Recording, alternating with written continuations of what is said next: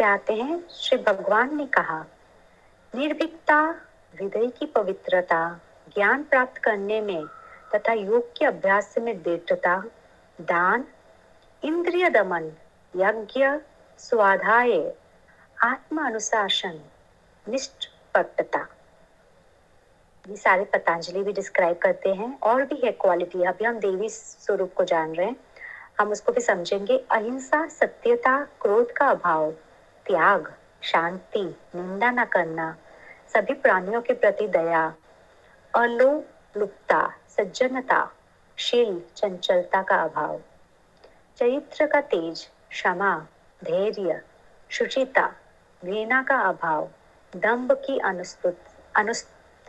अनुपस्थिति। हे भारत, ये गुण ईश्वरों मुख्य पुरुष की संपत्ति है। तो अब हम वापस से आते हैं ये फर्स्ट थ्री श्लोक्स थे जहाँ पे उन्होंने वर्चुअस बताए हैं कि एक इंसान जो डिविनिटी फॉलो कर रहा है उसमें क्या क्या क्वालिटीज होने चाहिए। निर्भीकता, निर्भीकता यानी राइटनेस को सपोर्ट करना। इसका ये मतलब नहीं है कि लायन आया हम जाके बीच में फाइट करें।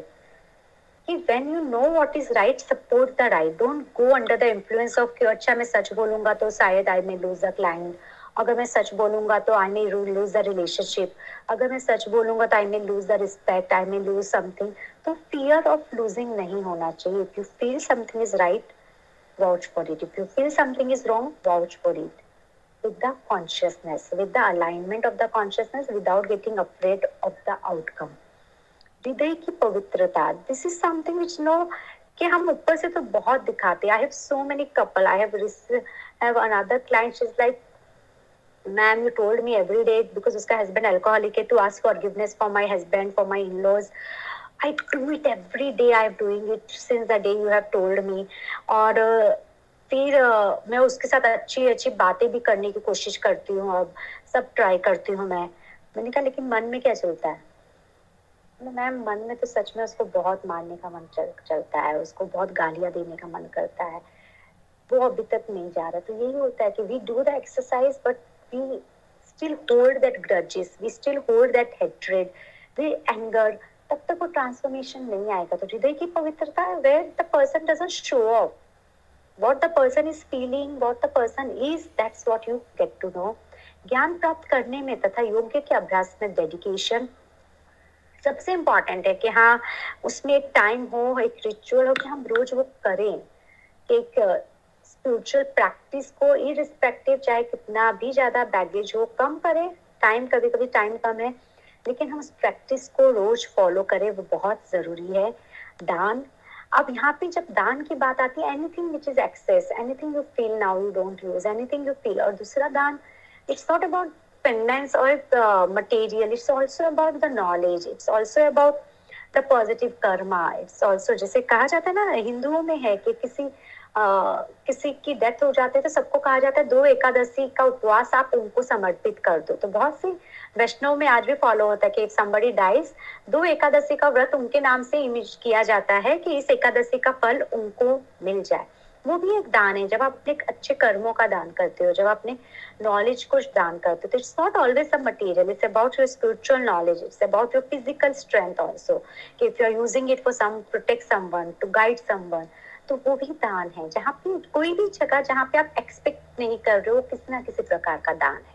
लेट्स बी दैट वे कि where you are doing it not for the family, ये मत सोचे अरे मैं अपने बेटे के लिए कर रहा हूँ, पति नहीं। When you are doing something for the person you may know और may not know without expecting from that person is the दान।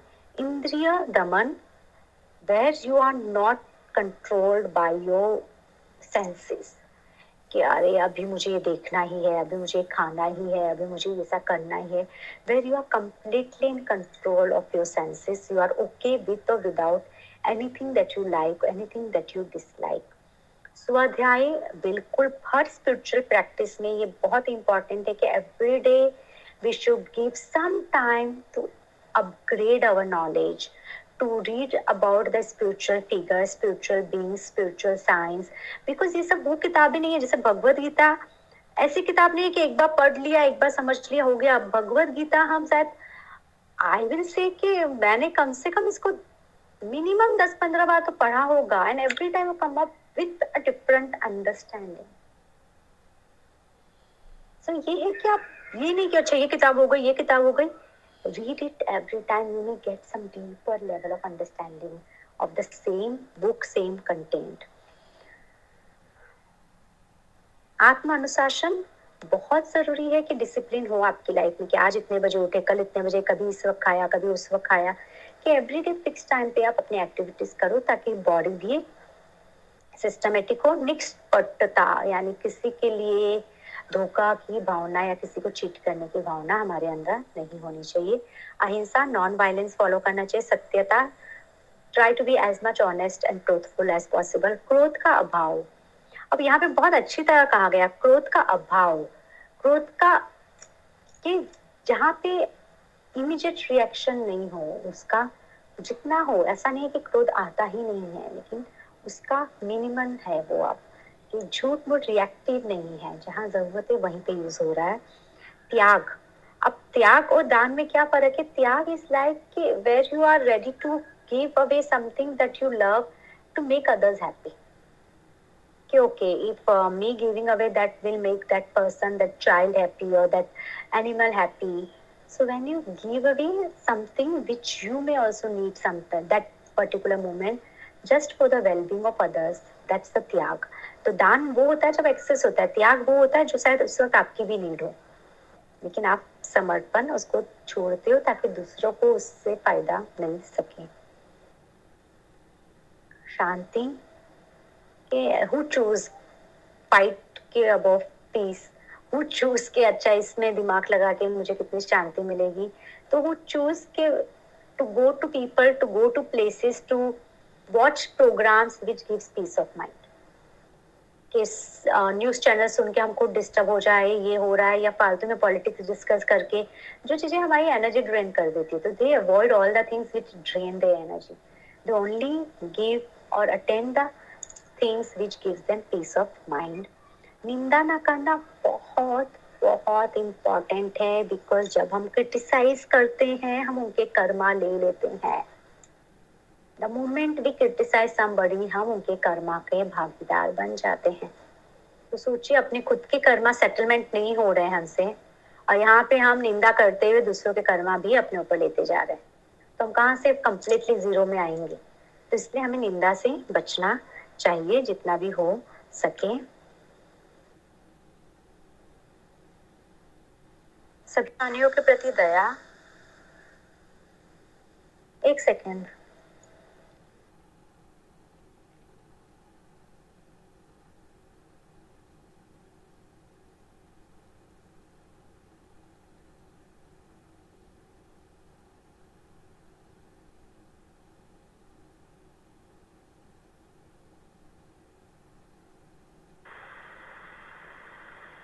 मैम जल्दी करिए.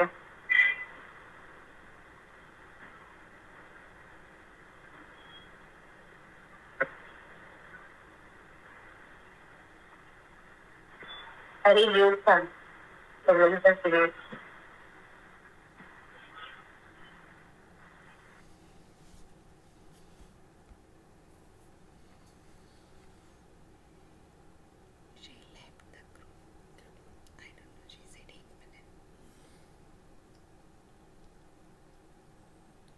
करूँ.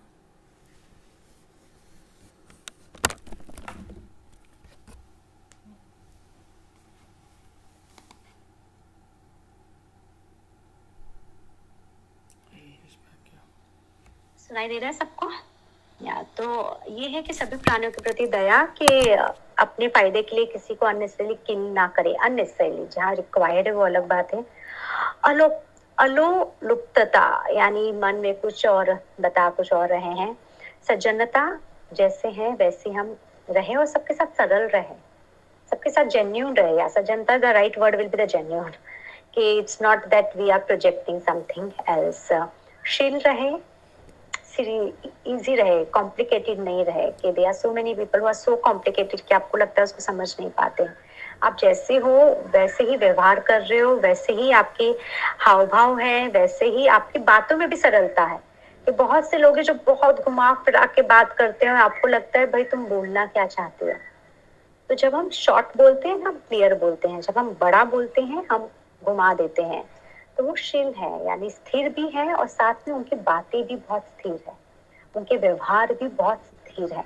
तो उनमें भी आपको चंचलता या इनसिमिलैरिटी नहीं दिखाई देती। चंचलता का अभाव, चरित्र का तेज। व्हाट इज चरित्र का तेज? वो क्या होगा?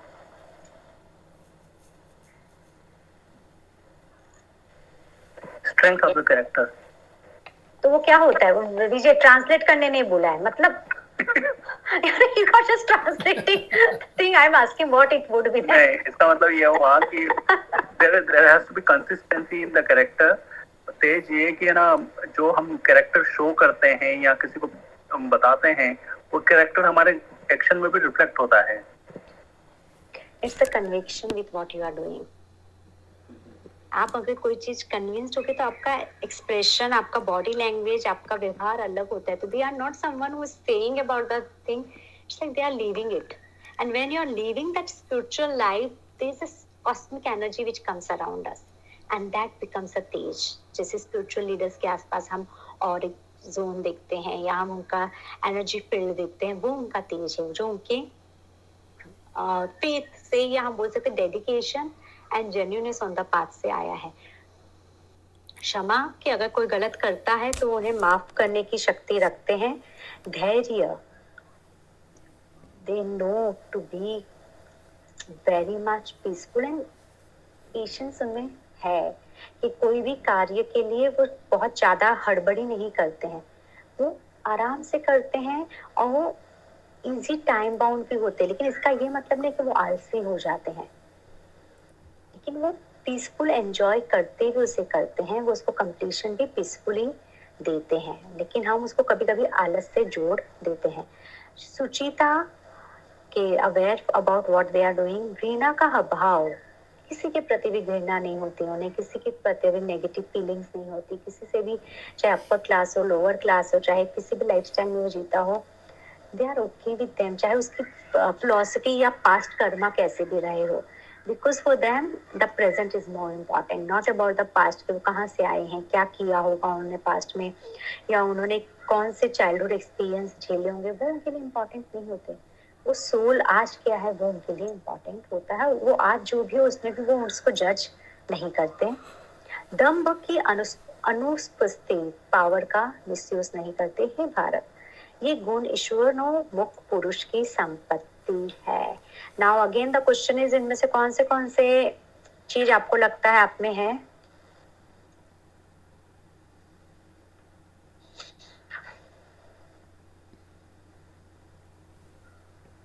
कौन सी क्वालिटी है? मुझे लगता है मुझे में सरलता है। Okay, nice. लोगों से भी फीडबैक मिलता है क्या? हाँ मिलता है। Very good. जब हमें वो होता है तो हमें वो फीडबैक भी मिलता है। और बाकी लोग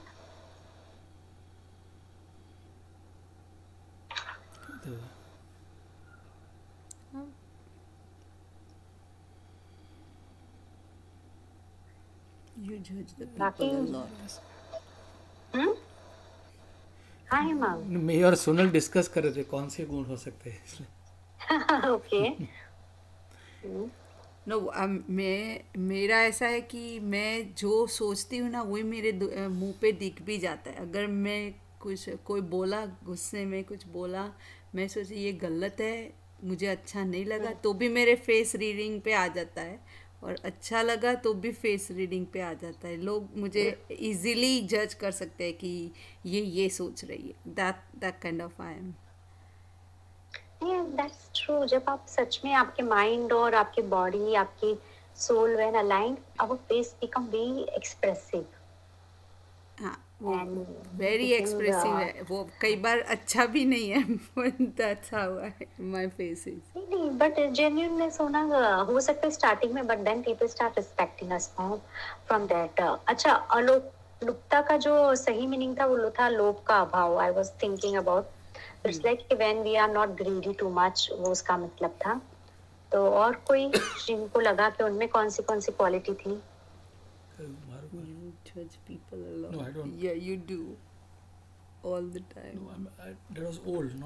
बोल सकता हूँ, पर मुझे क्या चीज सिंसियरिटी ही मतलब सिंसियर होना. हाँ I think people also sometimes I get the feedback. Nice, nice. Okay, Baki. हिमा, हिमा. तो सही नहीं इनमें से क्वालिटीज हमारे अंदर बाकी लोगों में. आई रिपीट निर्भीकता, हृदय की पवित्रता, ज्ञान प्राप्त करने में तथा योग के अभ्यास में दृढ़ता, दान, इंद्रिय दमन, यज्ञ, स्वाध्याय, आत्म अनुशासन, निष्पक्षता, अहिंसा, सत्यता, क्रोध का अभाव, त्याग, शांति, निंदा न करना, सभी प्राणियों के प्रति दया, अलोलुपता, सज्जनता, शील, चंचलता का अभाव, चैत्र का तेज, क्षमा, धैर्य, सुचिता, घृणा का अभाव, दम की अनुपस्थिति. तो इनमें से कौन सी क्वालिटीज है? दया का अभाव, निंदा का अभाव, सॉरी दया रखना, सॉरी ओके ओके दया रखना और दूसरा सच्चाई. गुड हिमा. या Veena, you were also sharing. I said work in progress, नम्रता. कोई भी फुल ऐसा के बोल सकती हूँ honestly. Okay, but we should try now. We know. Let's make a point. Let's try how much can we get closer to one another. Among the list, hundred percent नहीं है, लेकिन हाँ सब में है. Nice. That's important. Maximum में है. अच्छी बात है. कभी तो पहुँचेंगे हम वहाँ तक भी श्योर. ठीक है, अब हम आते हैं कि वो आत्मा जो दिव्य तत्व का त्याग कर देती है उनमें क्या गुण होते हैं. हे पार्वम. हाँ बोलो. मुझे क्वेश्चन था. हाँ बोलो ना. जैसे मैं जब भी सुन रही थी ना तभी मुझे लगा कि जैसे आपने बोला ना निंदा करना, तो मुझे लगता है कि वो दुर्गुण है मेरे में. एक्चुअली मैं निंदा करना मेरा पर्पस नहीं रहता, लेकिन कुछ चीजों में किसी ने मेरे साथ कुछ गलत किया कि मीन्स वो हर्ट फीलिंग इतनी रहती है ना कि मुझे वो मेरी किसी फ्रेंड को नहीं तो कलीग को मैं बताती हूँ देख ऐसे हो गया, फिर वो निंदा ही होती है. लेकिन my purpose just to share my feeling. तो how I can remove this my दुर्गुण. धीरे धीरे विद प्रैक्टिस आपको लगेगा कि कोई कुछ गलत करेगा ना आपको वो चीज शेयर करने का मन ही नहीं करेगा, क्योंकि the more we share the more we cultivate this quality within us also and we also cultivate this. हम वो इंटेंशन या यूनिवर्स को वो एनर्जी वापस से दे रहे हैं, तो फ्यूचर में भी हमारे साथ वैसा व्यवहार होने के चांसेस होते हैं. तो जब आप यानी अगर आप थेरेपी ले रहे हो, क्योंकि दोस्तों को भी बता के, या तो आप अगर सच में शेयरिंग कर रहे हो with the intention to know where you were wrong, then it's a different thing. आप समझ रहे हो कि you really कि you really want to understand about कि भाई मैं कहाँ पे गलत गई है and I want to understand and grow. That's a different thing. But you want to share just to uplift yourself and put the other person down, तो वो निंदा हो जाता है. अगर आपका purpose सिर्फ sharing है without putting that other person down or making that other person guilty, then it's very okay dear. Okay okay thank you. तो हमें वो समझना होगा कि हमारा पर्पस क्या है, उस पर्सन को नजर से गिराना दूसरों के, या हमें सिर्फ शेयर करके अपने बारे में जानना है कि हमारी भी कोई मिस्टेक है क्या इस पूरे एपिसोड में, where we can improvise on ourselves. तो अलग चीज हो जाती है. Okay thank you. तो आते हैं दम्भ, यानी that person try to control everything, try to get over everything, try to acquire everything because they feel everything which is good they should or they have the right to hold it, to experience it, to enjoy it. दर्प के, अच्छा दर्प का रीमा जी क्या मतलब होगा? दर्प का घमंड, अभिमान. ओके ओके, तो मैंने यहाँ पे लिखा नहीं है क्योंकि कुछ हिंदी का वर्ड. तो दर्प is, thank you Reema ji. तो इट्स लाइक like, जब उसको क्योंकि अहंकार उन्होंने दिया है तो घमंड. ओके okay, तो घमंड है यानी someone. Now the difference is when we are proud of ourself, तो वी आर लाइक अचीवमेंट का हमें प्राइड होना कि okay I have achieved this and this things and therefore I have pride over it. And अहंकार is egoistic in because of me I got everything. तो घमंड हमें उन चीजों का हो सकता है जो शायद मैंने एक्वायर किया हो या किसी और ने भी एक्वायर किया है, वो पोजीशन हो चाहे फैमिली का नेम एंड स्टेटस हो. बट जब अहंकार होता है, this is mostly for the things that we have done, we have acquired, where we feel I am the doer, I am the main representative of the whole thing. I am the one who should be respected. I am the one who should be looked upon. So I know still so many people. I have another client, उसने कहा उसकी office में आज भी सब लोग boss को, यानी आज सब जगह हायर की जा चुकी है, लेकिन in their office still like कि आप बॉस बोलोगे, आप सर बोलोगे, जो कि बहुत कम ऑफिस में आज रहा है. आजकल सब जगह नाम से एड्रेस किया जाता है, लेकिन दे स्टिल फील कि आप मुझे सर बोलो, आप मुझे बॉस बोलो, तो वो अहंकार हो जाता है. क्रोध, definitely they are very very reactive. They are it's like a atom bomb जो कभी भी ब्लास्ट हो सकता है. वेलकनो जब कभी भी बस्ट हो सकता है. कटुवाणी एवं अज्ञान, वो बोलते कुछ है, चाहते कुछ है, वो चापलूसी करते हैं, वो चाहते हैं कि आप उनकी बातों में आ जाए, उनके साथ गिव इन कर दें उनके कंडीशंस पे, जिससे कि सबका नुकसान हो सके. तो recently I was just going through the Netflix Netflix या प्राइम वीडियो का I was going through the series, and मैं मोस्टली सीरीज के एक दो एपिसोड करके आई क्लोज द सीरीज. यानी I just want to know कि सीरीज में हो क्या रहा है. तो रॉबर्ट करके एक सीरीज है, मिस्टर रॉबर्ट करके, and they have beautifully shown के there is one person who is who also doesn't feel कि कैपिटलिज्म किस तरह से वर्ल्ड को डिस्ट्रॉय कर रहा है. And how then another person who is stranger to him, knowing what his philosophy is, start making fool of him. उसके through वो mistake करवाने लगता है कि हम जो mistake कर रहे हैं, या तुम, क्योंकि वो hacker है, तो वो उसको बोलता है कि तुम इस businessman का, इस company का account का hack करके हमें ये details दे दो, हम उस company को गिरा देंगे, हम उसको बर्बाद कर देंगे, और इससे capitalism खत्म हो जाएगा. तो कैसे उस इंसान की principle का फायदा एक पर्सन उठा रहा है. तो it's like they are someone who knows your loopholes, who knows your weakness, and they come to you and they make you feel कि if you agree to them then your weakness will go away, you will get the strength and your desire will get fulfilled. तो वो उनकी वाणी होता है, जिससे वो लोगों के अज्ञान का भी फायदा उठाते हैं, और कभी कभी वो भूल जाते हैं कि वो जो गलती कर रहे हैं वो फॉल बैक हो जाएगा. ये आसुरी प्रकृति वाले मनुष्य के लक्षण है. दिव्य गुण मोक्ष प्रदान करते हैं, आसुरी दुर्गुण बंधन उत्पन्न करते हैं. भयभीत ना हो है पांडव, तो देवी लक्षणों से संपन्न है. तो यहाँ पे बहुत अच्छा, इट्स लाइक सच में जब हम मेडिटेट uh, करते हैं, जब हम ये होते हैं, तो it's like part of us will say oh I don't have those negative qualities I have. जैसे अभी हम लोगों ने कहा हमने बहुत सारी वर्चुअस क्वालिटीज हैं इनमें से, तो ये है कि where he is also understanding कि he has most of the virtuous now.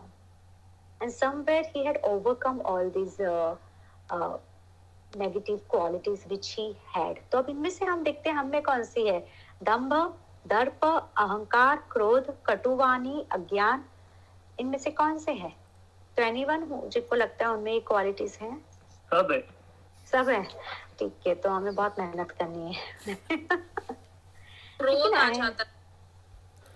क्रोध आ जाता है. ओके. फाइन. कौन सी सिचुएशन पे आता डिपेंड करता है. Anyone else?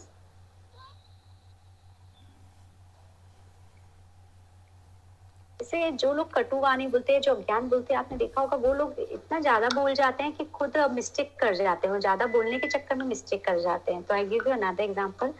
It's a recent example of another client, जिसके इन-लॉज ने उनकी मैरिज को, यानी लड़के की साइड की फैमिली ने अभी तक उनकी मैरिज को एक्सेप्ट नहीं किया. कुछ एट इयर्स ऑफ मैरिज हो चुका है, and even when they have their first child the boy parents didn't accepted the marriage. Now the second child is in the zone, and the girl just goes and happened to say as your parents any which way don't consider, don't inform us about our this second child thing that has happening.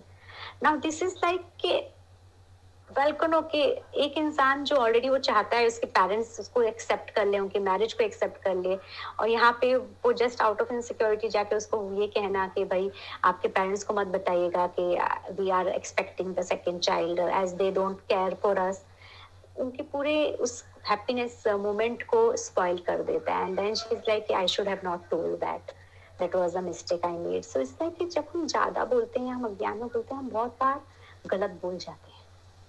और इसलिए बहुत ज़रूरी है कि हम सबसे पहले communication को कंट्रोल करें, कि जहाँ ज़रूरत हो, जितना ज़रूरत हो, हम उतनी ही बातें करें, तो हमसे ये मिस्टेक भी नहीं होगी.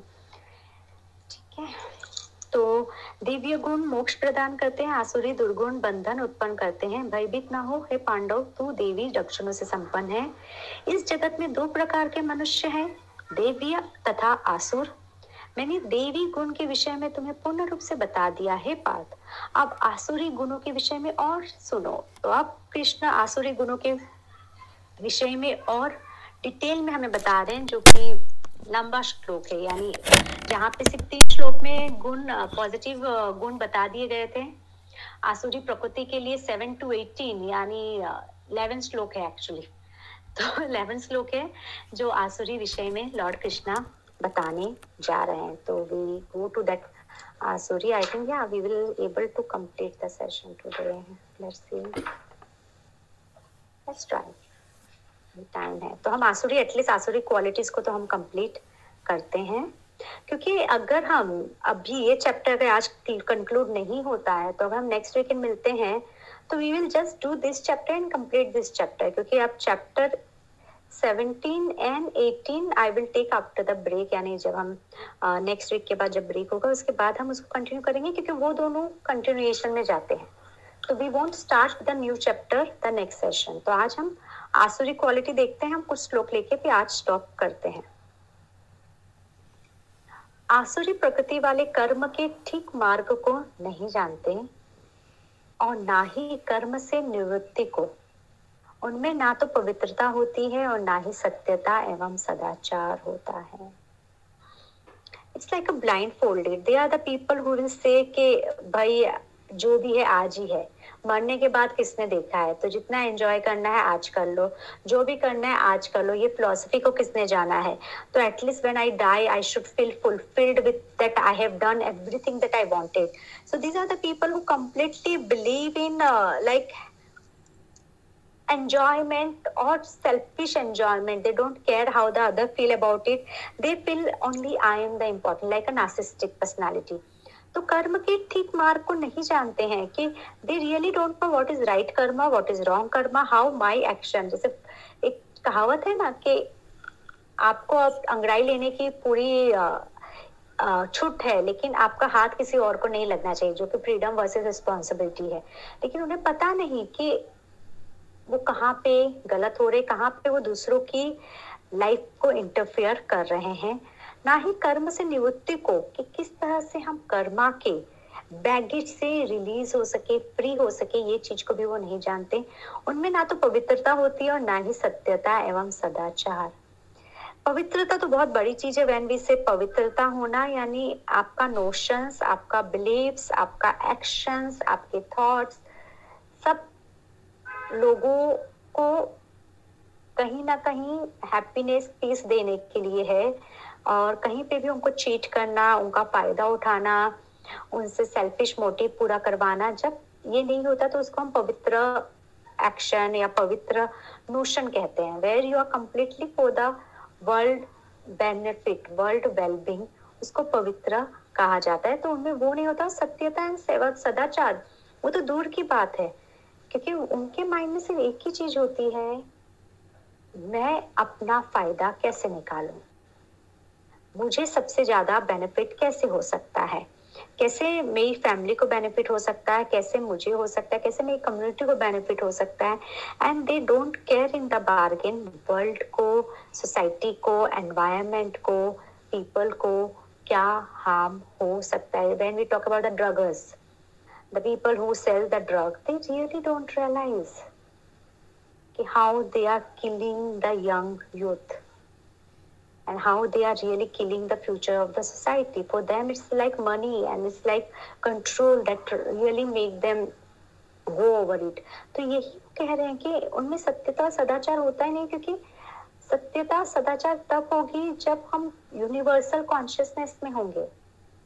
जब हम सेल्फिश कॉन्शियसनेस में हैं तो कहाँ से आएगा, क्योंकि हम सबको बेवकूफ बनाने का काम करते हैं। और इसलिए ये होता है कि ये लोग जब बाद में सुधरना चाहते हैं तो बहुत सारे ऑब्स्टिकल्स आ जाते हैं। वे कहते हैं जगत का कोई नैतिक आधार नहीं। अच्छा, अगर आपको कभी मौका मिले, this philosophy that lord Krishna is talking, it's there in materialism, in Hindu philosophy. उसको लोक्यता फिलॉसफी कहा जाता है। तो ये बिल्कुल हमारे फिलॉसफी का हिस्सा है, जहाँ पे एक्चुअली उन्होंने जो अभी लॉर्ड कृष्णा बता रहे हैं उस बुक में इस चीज को और एक्सपांडेड वे से, तो मैं भी आप लोग से जो भी शेयर करूँ उस बुक से शेयर कर रही हूँ, जिसमें इस मटेरियलिज्म जो कि हिंदू फिलॉसफी में एक फिलोसफर के थ्रू आया है, वो उसने बताया है कि जहाँ पे he was completely living present to enjoy the life वाली फिलॉसफी प्रोजेक्ट किया, जिसको लोकियता फिलॉसफी के नाम से वो फेमस है। वे कहते हैं जगत का कोई नैतिक आधार नहीं, किसने देखा मॉरल्स क्या है, इमोरल्स क्या है, किसने बनाया, क्यों बनाया, और व्हाट इज अ ग्राउंड कि ऐसा ही होता है, दे गो इन दैट जोन। कोई स्थायी सत्य नहीं, कोई ईश्वर अथवा शासक नहीं है, यह एक व्यवस्थित देवीय आदेश द्वारा उत्पन्न नहीं हुआ है। इसका एकमात्र उद्देश्य कामजन्य इच्छा नहीं तो और क्या है कि just enjoy this gratification, your physical gratification, your social gratification, your career gratification, your financial gratification. So the philosophy is all about enjoyment. The philosophy is all about getting the best for you. The philosophy is all about कि I am the only one who deserves to have the best. And इसलिए उनको किसी को kill करना, किसी को cheat करना उनको बुरा नहीं लगता, क्योंकि it's like a survival of the fittest, कि हम दोनों में से जो जीतेगा उसकी वो चीज हो जाएगी, kind of philosophy पे वो जीते हैं। अपनी अल्प बुद्धि से इस प्रकार के विनष्ट व्यक्ति अपने अनुचित विश्वासों को पकड़े रहते हैं तथा अनेक अत्याचार करते हैं। वे संसार के शत्रु हैं जो इसका नाश करने पर तुले हैं।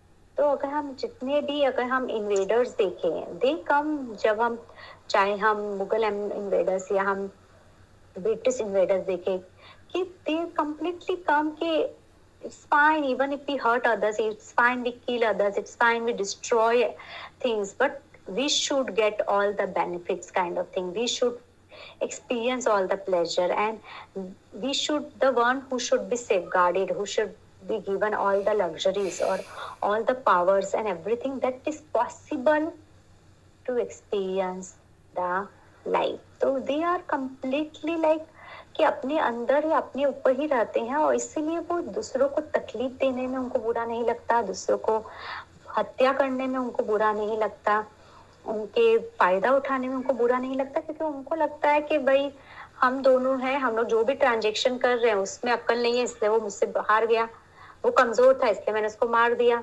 उसने ये किया। तो they are always is like animal instinct कि हम दोनों में से किसी एक को जीतना होगा, किसी एक को हारना होगा, इसलिए वो उसी तरह के जीवन जीते हैं जहाँ पे वो दूसरों का सम्मान नहीं कर पाते हैं।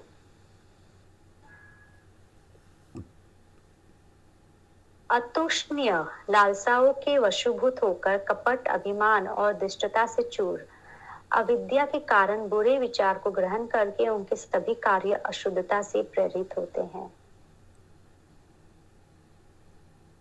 Unfulfilled desire, unlimited desires they have and they are completely into themselves. यानी अगर आप देखो तो you can think about the British era that we had, you can think about the Mughal era that we had, where many innocent been killed, many uh, spaces were destroyed and everything, because those people were the power notion. It has nothing to do with the religion, it was the power notion that they had.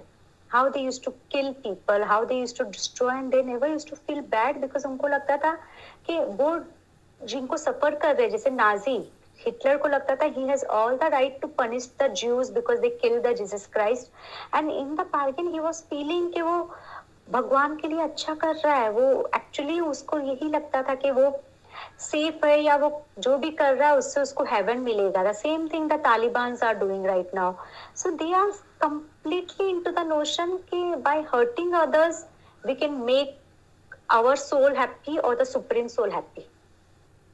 वो suicide bombers भी यही होते हैं। बिल्कुल बिल्कुल, उनको ये पता ही नहीं चलता कि सब में प्रभु है, एक प्रभु को मार के दूसरे प्रभु को कैसे खुश किया जा सकता है, उनको रियलाइज ही नहीं होता, because they are completely into the तामसिक नोशन। सो इसीलिए कि उनको पता भी नहीं चलता कि कब वो अपने करने से खुद को और संसार दोनों को तकलीफ पहुंचा रहे हैं। सो इसमें I think the very important question, ये हर बार मेरे दिमाग में होता है, because when I look at the different era timelines and try to uh, you know think internally कि अगर ये सब कुछ everything is being done by the supreme being, right? We always say this drama was created and we have to accept it. So I sometimes wonder how this thing was accepted and how this thing happened. जैसे हम अभी बोलते हैं on a uh, on a human level के uh, what Hitler has done. I don't know how much India में, लेकिन यहाँ पे तो बहुत सारे shows होता है वो मैं you cannot even watch it. Uh, it's so you know nerve wracking. So how this thing happened? Like we are talking about millions of people have been you know you know uh, eliminated. So this is part of the drama because this is what sometimes I always try to plug in. कि अगर ये अगर आज का जो होता है, and this is all part of the drama created, and I try to away, stay away from it because sometimes ये जैसे आपने बताया Mughal era, British era, I'm like how this thing was allowed. दो सौ साल तक हम गुलाम रहे. Maybe somewhere they fail के we are spiritual good people and we don't know how to govern and they purposefully put somebody on top of us. It's possible. आप वापस से रिलीजन पे जा रहे हो, आप वापस से जा रहे हो कि स्पिरिचुअल में ये कह रहे हो. वो लोग जो तामसिक होते हैं उनका पहला अटैक जो होता है वो हमेशा स्पिरिचुअल लोगों पे इसलिए होता है क्योंकि उन लोग स्पिरिचुअलिटी बिलीव नहीं करते, तो वो उनके बिलीव को तोड़ना चाहते हैं. Let's understand that. The first step to make them suffer so that they give up their belief and they understand that only the power exists. और जो कि अगर हम देखें तो माइथोलॉजी में ये कहा जाता है कि जब भी आसुरी क्वालिटीज बढ़ती है, कोई भी कम्युनिटी आसुरी नहीं है, कोई भी रिलीजन आसुरी नहीं है, लेकिन हर कम्युनिटी में हर रिलीजन में आसुरी प्रकृति के लोग हो सकते हैं. और जब आसुरी प्रकृति बढ़ती है तो ये सारी चीजें होती है. और डेफिनेटली उस वक्त अगर आप देखें तो अगर सोलहवीं सदी में भक्ति मार्ग हिंदुस्तान में फिर से शुरू हुआ और उसके बाद हम देखते हैं कि बाद में वो भक्ति वाले लोग भी फ्रीडम फाइटिंग में आए. द थिंग इज कि जब स्पिरिचुअल एनर्जी फिर से आती है तो you get your what belongs to you. अब हमें नहीं पता हमने अपनी स्पिरिचुअल एसेंस कहाँ पे कॉम्प्रोमाइज की, लेकिन एक टेस्ट होता है शिफ्ट. जब हम कहते हैं कि हर बार ऑरा शिफ्ट होता है या यूनिवर्स शिफ्ट से गुजरता है, तो सबको उस शिफ्ट में कुछ ना कुछ पे तो करना ही पड़ता है, चाहे वो आसुरी हो चाहे वो स्पिरिचुअल हो. उस शिफ्ट के लिए ट्रांसफॉर्मेशन के लिए सबको कहीं ना कहीं तो कॉम्प्रोमाइज करना ही पड़ता है. वो भी एक एक्सेप्टेंस या ट्रांसफॉर्मेशन का ट्रांजेक्शन का जोन है जहाँ पे हम उसको भी एक्सेप्ट करें कि वो शिफ्ट है. इसके लिए हम देखते हैं कि महाभारत में वो शिफ्ट के लिए भीष्म पितामह ने हंसते हुए अपनी जान दी क्योंकि उन्हें पता था अब शिफ्ट आ रहा है और अब मेरे जाने का वक्त आ चुका है. तो बिल्कुल शिफ्ट में अच्छे लोग भी सफर होंगे, बुरे लोग भी सफर होंगे, क्योंकि शिफ्ट के वक्त बाइफिकेट नहीं किया जाएगा. द डिफरेंस ये होगा कि जब अच्छे लोग सफर करेंगे उन लोग उसमें भी एक पॉजिटिविटी के साथ उसको सफरिंग ना लेते हुए उन लोग उसमें भी एक स्पिरिचुअल एनर्जी के साथ उस एपिसोड से गुजर जाएंगे. तो वो उसको पर्सनलाइज नहीं लेंगे कि अरे मेरे साथ ऐसा कैसे हुआ, अरे मैंने तो इतनी पूजा पाठ की थी, अरे मैंने तो प्रभु के मंदिर की सेवा की थी. वो उसे as a part of the karmic experience बोलो, ट्रांसफॉर्मेशन एक्सपीरियंस बोलो, उसको लेते हुए वो सरलता से भी उस अनुभव से निकल जाएंगे. I think my main question is कि अगर जो हुआ था, we are talking about millions of people have been killed, not died, killed. Is this part of the drama?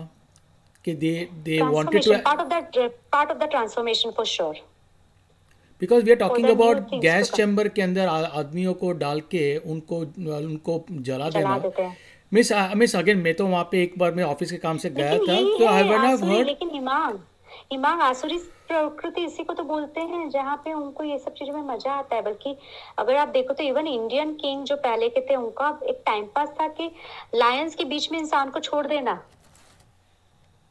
Correct, yeah. And uh, they used to get, and that used to be their time pass, entertainment. कि the person been killed in front of them is, कि तो it's like कि वो आसुरी प्रकृति दिखा रहा है.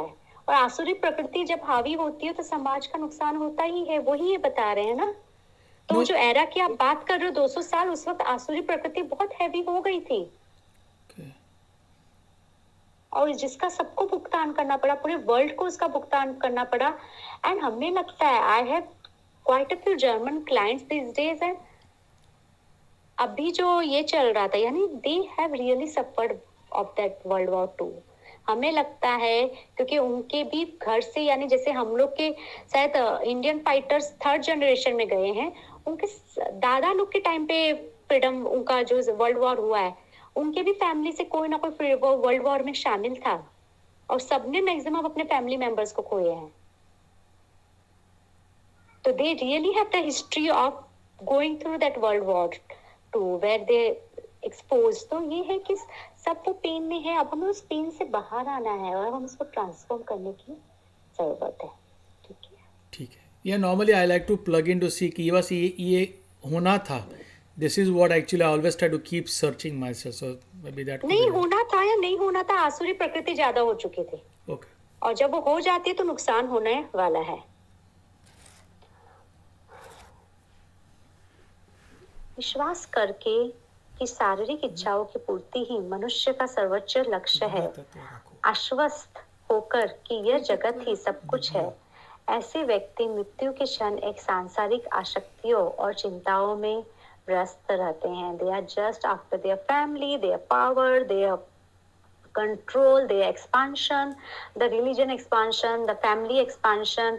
यानी इट्स लाइक कि अभी हमें हंसना चाहिए कि हम लोग पॉपुलेशन बढ़ा रहे हैं क्योंकि हमें हिंदूज का नंबर बढ़ाना है। मतलब वर्ल्ड का कोई सोच ही नहीं रहा है, हमें सिर्फ कम्युनिटी को बचाने के लिए हम लोग को पॉपुलेशन बढ़ाना है। यानी हमें नहीं पता चलता है कब हम स्पिरिचुअलिटी से भी तामसिक लेवल पे चले जाते हैं, कब हम वहां से गिरते हुए अगेन वापस इन आसुरी प्रकृति में आ जाते हैं। हमें वो पता ही नहीं चलता है कि कब हम जहाँ पे हम यूनिवर्सल कॉन्शियसनेस के बारे में सोच रहे थे, हम वापस से अपने कम्युनिटी के बारे में सोचने लगते हैं, हम वापस से अपने लोगों के बारे में सोचने लगते हैं, हम वापस से वो बेसिक चीज़ों के बारे में सोचने लगते हैं जिससे ऊपर उठने में हमें बहुत साल लग गए थे, बहुत जन्म लग गए थे। और हमें पता नहीं चलता कब वापस से वो fear of the religion, fear of the community हमें फिर से उस बेसिक पे ले आता है।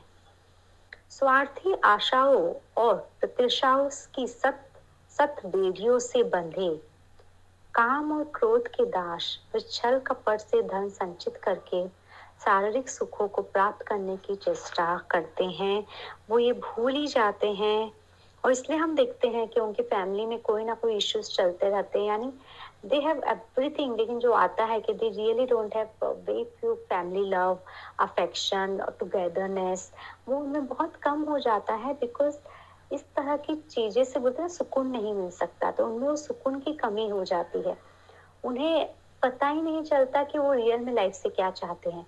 वो हर वक्त इनसिक्योरिटी में लेते हैं, हर वक्त फियर होता है कि उनके फैमिली मेम्बर को कोई कुछ ना कर दे, हर वक्त वो अपनी चीज़ों को सेफगार्ड करने में ही उलझ जाते हैं। वो उससे आगे जा ही नहीं पाते क्योंकि उन्हें पता है कि उन्होंने इतने बुरे कर्म किए हैं, कहीं ना कहीं अगर उनका कोई एनिमी उनके फैमिली पे अटैक कर दे या उनकी चीज़ें उनसे छीन ले तो उनको ना नींद आती, वो सिर्फ मेडिसिन पे जिंदा रहते हैं। वो completely and totally medicine people बन जाते हैं जो सिर्फ दवाइयाँ खा खा के अपनी ज़िंदगी बिता रहे हैं, क्योंकि वो हर वक्त डर में रहते हैं क्योंकि उन्होंने इतना डर कल्टीवेट किया है। I give the example, Ekta villain में बहुत अच्छा एग्जाम्पल इस चीज का कर्मा थियरी पे दिया गया है, where in the beginning of the movie it showed that, क्या नाम है उस हीरो का, I forgot the name, Malhotra sir ने, कि एक जगह आग लगी है और वो एक टीनेज को जान करके उस आग में छोड़ देता है because he is kind of rowdy that time, and the mother is like you just killed my son by throwing, यानी मेरा बेटा आग में था भी नहीं, तुमने मस्ती के लिए उसको आग में फेंक दिया। एंड देन शी सेड जिस दिन तुम्हारा खुद का जाएगा ना तुमको पता चलेगा। And then he remembers this when he his wife get killed and he remembers the curse of that woman that when you will lose your own family member you will realise how it feels to lose the family member for the fun of other being. तो ये है कि उन्हें सच में एहसास नहीं होता, लेकिन उन्हें कहीं ना कहीं वो भय रहता है कि कहीं हमारे फैमिली के साथ वैसा ना हो जाए, कहीं हम लोग उस जोन में ना चला जाए। तो वो इसलिए हर वक्त उस फियर, उस डर में, उस आ, प्लानिंग में, एक्विजिशन में जीता है। आज मैंने ये प्राप्त कर लिया, अब एक और इच्छा की पूर्ति करूंगा। मेरे पास वर्तमान में इतना धन है तथापि मेरे पास इससे अधिक भी हो जाएगा। They are just counting the finance, just counting the bank account, but they are not counting the internal peace, they are not counting the happiness, they are not counting the joy, they are not counting the soul consciousness, they are not counting the environment, the society, how they are looked upon. They are not caring for that. They are like, only till the time I am alive, let me enjoy all the possible luxury, materialistic things which exist around, and I am just caring for myself. जैसे ये Robert जो हम देख रहे थे उसमें था कि स्टीव जॉब के बारे में भी उसमें जस्ट उसने, क्योंकि वो बंदा जो है वो कैपिटलिज्म से इतना ज़्यादा उलझा हुआ है कि कैसे स्टीव जॉब ने बच्चों से काम करवा के अपनी कंपनी को आगे बढ़ाया कैसे। तो उसमें बिल्कुल कि हम बहुत से लोग हैं, और जिससे उसमें बताया कि बहुत से लोग आजकल के टीनेजर्स कैपिटलिज्म से बहुत ज्यादा उलझे हुए हैं, उनको डर है कि कहीं ना कहीं कैपिटलिज्म खा जाएगा। और उसमें वही बताया कि डर कैसे उन पे फॉल बैक कर रहा है, कि कहीं ना कहीं हमें अपने कर्म, अपने एक्शन देख रहे हैं, बाद में जो होगा देखते हैं, हमें उसको पार्टिसिपेट नहीं करना है और ना ही हमें फियर जोन में जाना है। अरे कल हमारा क्या होगा, हमारे बच्चों का क्या होगा, हमारी इसका क्या होगा। हमें वो जोन की, उनका जो होगा वो कहीं ना कहीं उन्होंने प्री डिसाइड किया है अपने लिए। तो हम कैसे अपने लिए पॉजिटिव एक्सपीरियंस कल्टीवेट करें वो होना चाहिए। और ये लोगों के लिए सिर्फ एक्विजिशन ही पॉजिटिव एक्सपीरियंस रह जाता है। And it becomes a story like कि एक बंदे, एक इंसान को कहा जाता है कि आप मॉर्निंग से लेके सनसेट तक जितनी जमीन पे वॉक कर लोगे वो सारी जमीन आपकी हो जाएगी। द कंडीशन इज कि सनसेट से पहले आपको स्टार्टिंग पॉइंट पे आना है। And I think you all must be knowing that story कि वो बंदा इतना आगे चला जाता है कि वापस क्रॉसिंग लाइन पे आने से पहले उसकी डेथ हो जाती है। द थिंग इज कि हम सब भूल जाते हैं कि हम लेके कुछ भी नहीं जा सकते, और जब हम लेके नहीं जा सकते तो हम इतना एक्वायर करके क्या कर लेंगे। मैंने इस शत्रु का वध कर दिया और दूसरों का भी वध कर दूंगा। मैं मनुष्यों में शासक हूँ। अब मैं सब संपत्तियों का आनंद लेता हूँ। मैं सफल, शक्तिशाली एवं प्रसन्न हूँ। Again this are the self talk they have and they feel they are the god. जैसे कि हमने राक्षसों के बारे में, हिरण्यकश्यप के बारे में सुना है कि उनको लगता है उनकी पूजा होनी चाहिए। जैसे कि हमने साउथ कोरिया के बारे में, नॉर्थ कोरिया का है ना वो लीडर जो अपने आप को भगवान बोलता है, साउथ कोरिया नहीं, नॉर्थ कोरिया, नॉर्थ कोरिया ना, जो भगवान बन के बैठा है। तो वैसे बिल्कुल की पावर जिनके पास होते हैं उनको लगता है कि वो भगवान है, जबकि आप अगर नॉर्थ कोरिया के वहां पे लोगों के पास कोई मीडिया एक्सेस नहीं है। They really live very poor and very pathetic life. They have no information, no education as such, only they know that we have to respect the king. और वहां पे भी लोगों की हत्या या किंग के थोड़ा भी खिलाफ जाने पे people get killed, people get abducted. तो इट्स लाइक कि लोग सिर्फ उस पावर को जीने के लिए वो कोई भी हद तक चले जाते हैं, और वो रियलाइज ही नहीं करते वो कैसे अपनी जड़ें काट रहे हैं, वो कैसे अपने आप को या अपने सिस्टम को बर्बाद करे। जैसे वो सिर्फ अपना पावर बनाने के लिए वो पूरी पॉपुलेशन को इग्नोरेंस में रख रहा है। He is not letting the progress happens because उसको सबको कंट्रोल में करना है। तो this is how the restrictions happen which can fall back on them also.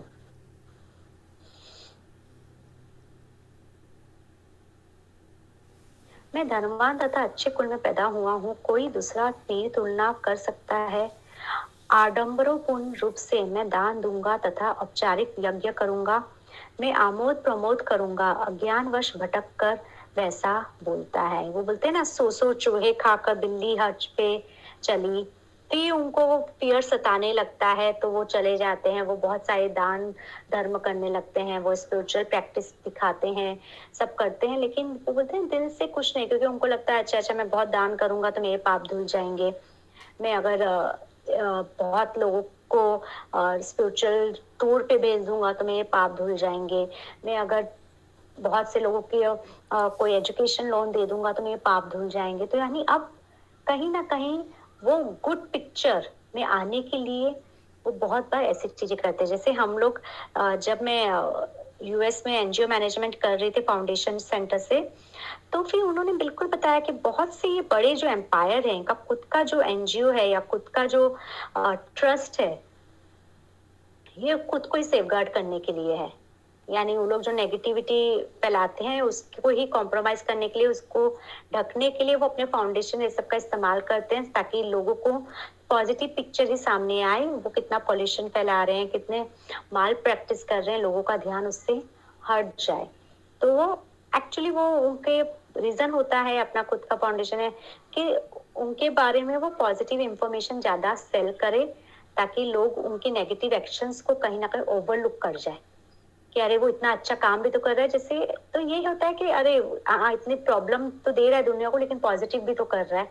तो वही चीज ये लोग भी लग जाते हैं, they now want to compromise और somewhere compensate so that people can also see or they get more respect, more uh, acknowledgement, more acceptance from the people.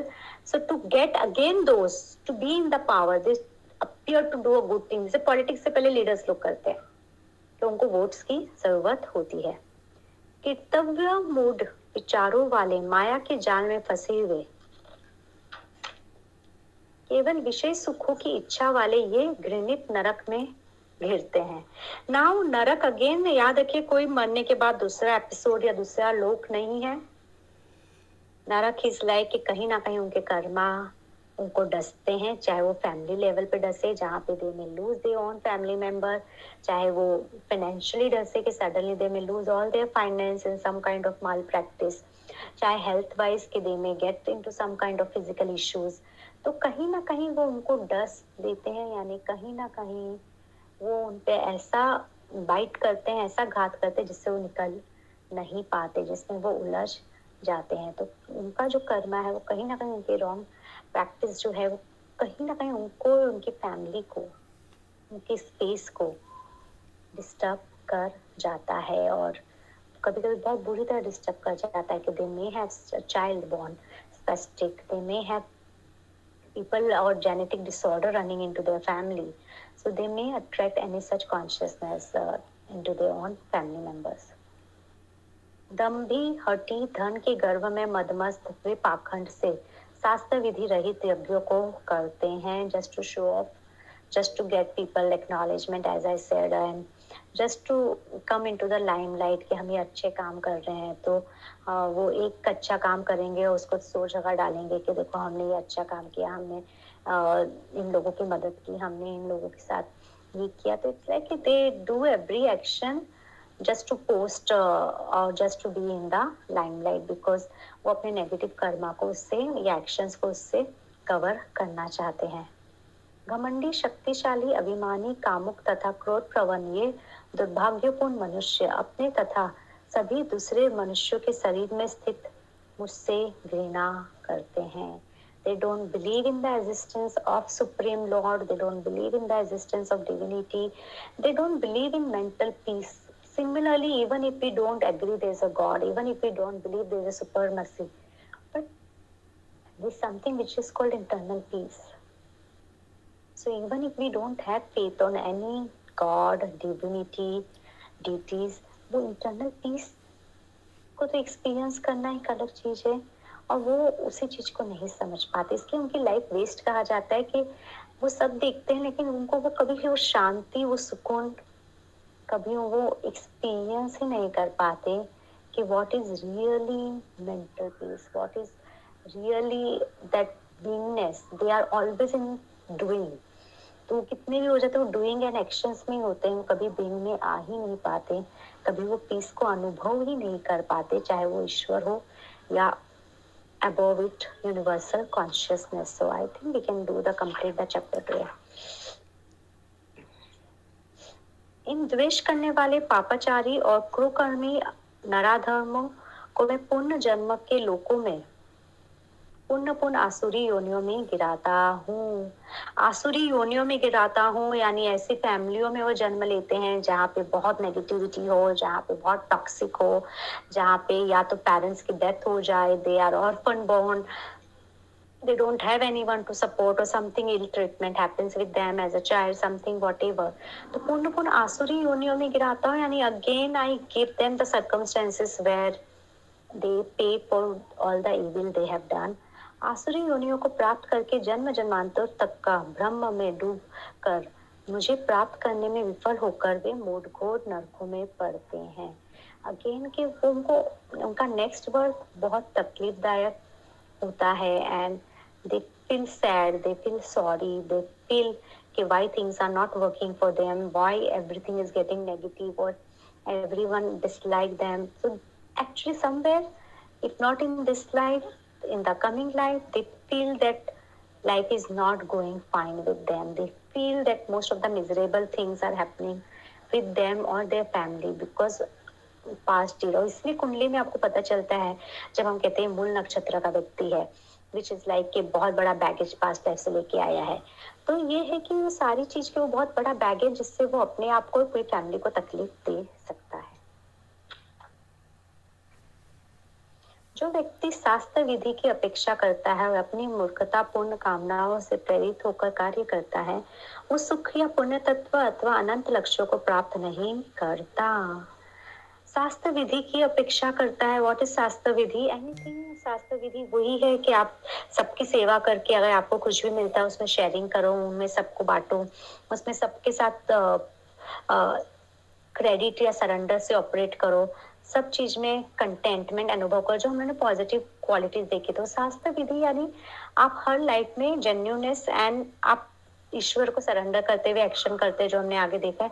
जब वो उसकी उपेक्षा करता है, अपनी मूर्खतापूर्ण कामनाओं से प्रेरित होकर कार्य करता है, only looking for their selfish desire, वो सुख या पुण्य अथवा अनंत लक्ष्यों को प्राप्त नहीं करता. यानी उसके पास मटीरियल सब कुछ होता है, हैप्पीनेस नहीं होता है, पीस ऑफ माइंड नहीं होता है, कंटेंटमेंट नहीं होता है. तो शायद हमें बाहर से देखने में लगेगा अरे वाह कितना लकी इंसान है, कितना ज्यादा बेनिफिट मिला है उसको, कितना ज्यादा ब्लेसिंग्स मिला है उसको, लेकिन अंदर से वो कितना खुश है वो ही जानता है, अंदर से क्या प्रॉब्लम्स है वो वही जानता है.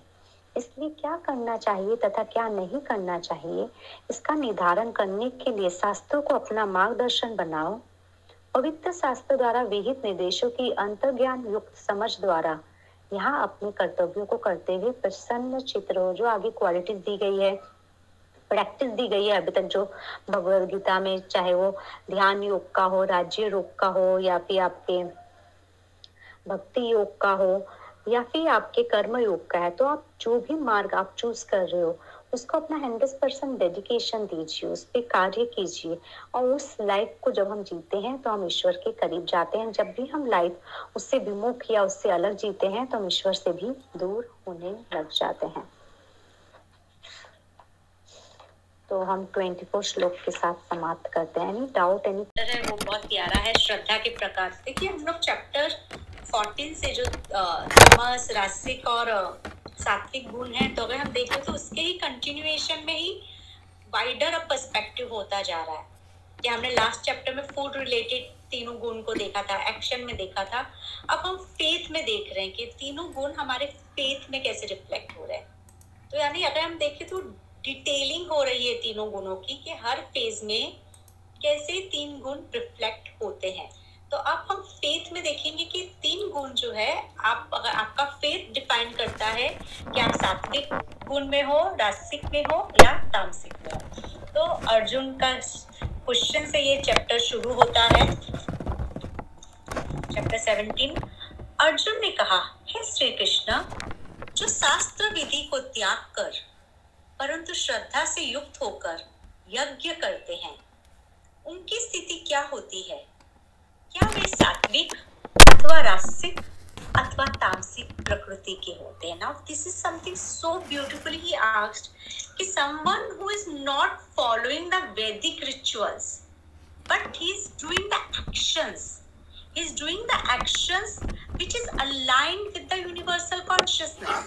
So he may not be getting up early worshipping, he may not be chanting the mantra, he may not doing the havans, but in action he is really doing karma. क्योंकि कृष्ण अब वो यहाँ पे कह रहे हैं कि वो कर्म कर रहा है, लेकिन वो ध्यान या तो नहीं कर पा रहा है, वो भक्ति नहीं कर पा रहा है कहीं पे. और जो वो कृष्ण कहते हैं कि ज्ञान के उसे रिचुअल्स, उसको इवन स्पिरिचुअल बुक्स पढ़ने के लिए उसको वक्त नहीं मिल रहा है, तो वो कौन सी क्वालिटी में फॉल होगा? अब कृष्ण का जवाब बहुत प्यारा है कि कैसे डिफाइन होगा कर्म करने वाला व्यक्ति कौन सी क्वालिटी में फॉल होता है. तो शरीरधारियों के स्वभाव श्रद्धा त्रिगुणमयी है। तो कृष्ण बहुत अच्छी तरह कह रहे हैं कि उनकी श्रद्धा भी तीन गुण है कि वो जो बंदा एक्शन भी कर रहा है वो किसी फेथ से कर रहा है, किसी बिलीव्स पे कर रहा है, तो वो भी तीन गुणमयी है। वो है सात्विक, राजसिक और तामसिक। इनके विषय में तुम सुनो। प्रत्येक व्यक्ति की श्रद्धा उसकी सहज प्रकृति के अनुरूप होती है। उसका झुकाव उसके अस्तित्व का प्रतिरूप है। जैसे उसकी श्रद्धा रहती है वैसे ही वो होता है। यानी अगर कोई इंसान सच में लोभ में, कोई लालच में, कोई मन्नत इसलिए कर रहा है, पूजा कर रहा है कि बदले में उसको कुछ मिले, तो उसकी श्रद्धा को क्या कहेंगे हम? तामसिक कहेंगे, राजसिक कहेंगे या सात्विक कहेंगे? राजसिक कहेंगे बिल्कुल, क्योंकि गोल ओरिएंटेड है ना, simple. There is a goal, there is a reason to perform. And अगर कोई इंसान कर रहा है just to show off, just to get recognised, just to let others know, जैसे बहुत से लोग इस स्पिरिचुअल ऑर्गेनाइजेशन से भी जुड़ते हैं जस्ट टू नो कि अच्छा मैं इस ऑर्गेनाइजेशन से जुड़ा हुआ हूँ, to get that collective name and fame जो ऑर्गेनाइजेशन से जुड़ के भी होता है। तो कौन सी क्वालिटी में होंगे? तामसिक, तामसिक बिल्कुल, क्योंकि उसे ना ही रिचुअल समझ में आ रहा कुछ है, उसको जस्ट फॉलो कर रहा है। जैसे एक बेसिक एक बच्चा जैसे अपने माँ को फॉलो कर रहा है बिना समझे, वो वैसे फॉलो कर रहा है, लेकिन वो उसके बेनिफिट्स, उसके एनर्जीज को नहीं समझने में इंटरेस्टेड है, वो सिर्फ फायदा उठाने में इंटरेस्टेड है। और वहीं पे तीसरा व्यक्ति है जो एक्चुअली वो पीस ऑफ माइंड के लिए कर रहा है, वो उस एनर्जी को एंजॉय करने के लिए कर रहा है कि जब वो ये एक्शंस कर रहे हैं, जब वो सबके साथ अच्छा रहता है, सबके सबकी मदद करता है, जब वो कोई पॉजिटिव एक्शन करता है, तो उसको दिल में एक शांति मिलती है, उसको अंदर से एक प्रेरणा मिलती है और इसीलिए वो कर रहा है। उसको मतलब नहीं है कि लोग जाने नहीं जाने, लोग उसको रिकॉग्नाइज करें उसके एक्शन के लिए या नहीं करें, उसको इससे कुछ मतलब नहीं है। तो वो किसमें होगा? सात्विक, राइट। तो अभी हम भी देखें कि हमारे किसमें, तो कृष्ण और डिटेलिंग कर रहे हैं।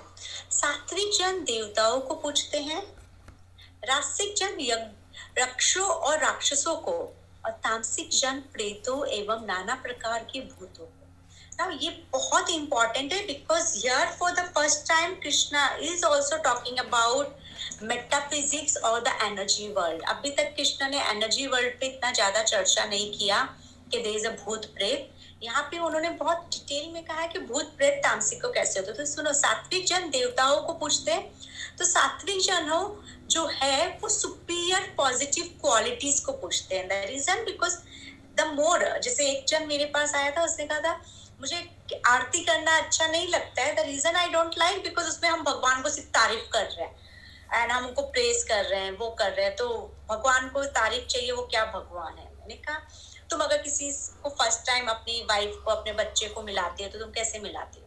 How do you introduce? You talk about the good qualities about that person so that they like your wife, they like your kids, they like, right? So nobody has making you कि उनकी तारीफ करो, वो सिर्फ आपकी likeness के, उनके consciousness को समझाने के लिए वो वो सारे प्रेयर में वो सारे क्वालिटीज डिस्क्राइब किए जाते हैं, so that we know these are the qualities which when we will imbibe, our consciousness will rise to that level. So sattvic people are worshipping God because they are they want to raise their own consciousness to that level. Because whoever we are praying, we will become like them. So sattvic, they always look up to the higher consciousness so that even their energy uplifts to that level. रासिक जन रक्षो राक्षसों को, अब यहाँ पे है कि रासिक जन फायदे के लिए पूछते हैं, तो वो किसी गॉड या किसी के नहीं। ठीक है, तो अभी लक्ष्मी जी के लिए मुझे पैसे के लिए मुझे लक्ष्मी जी की पूजा करना है, चलो मैंने लक्ष्मी जी का एक यज्ञ करवा लिया। ठीक है, अभी हेल्थ के लिए मुझे शिव जी का महामृत्युंजय का जाप करना, चलो मैंने वो एक करवा लिया। So even all their prayer, all their havans, all their rituals are again for a purpose of getting some outcome. And why we are calling Rakshas here?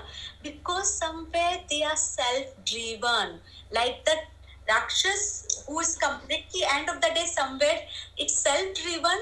So even this Rasic people, they want everything to come to them, and therefore they are connecting to the higher level of consciousness so that वो consciousness भी उनके फायदे में काम करे। तो it's like कि वो लीडर से मिलेंगे कि अच्छा ये लीडर से मेरी दोस्ती हो गई तो कल मुझे कुछ मदद चाहिएगी तो ये लीडर मुझे मदद कर सकता है।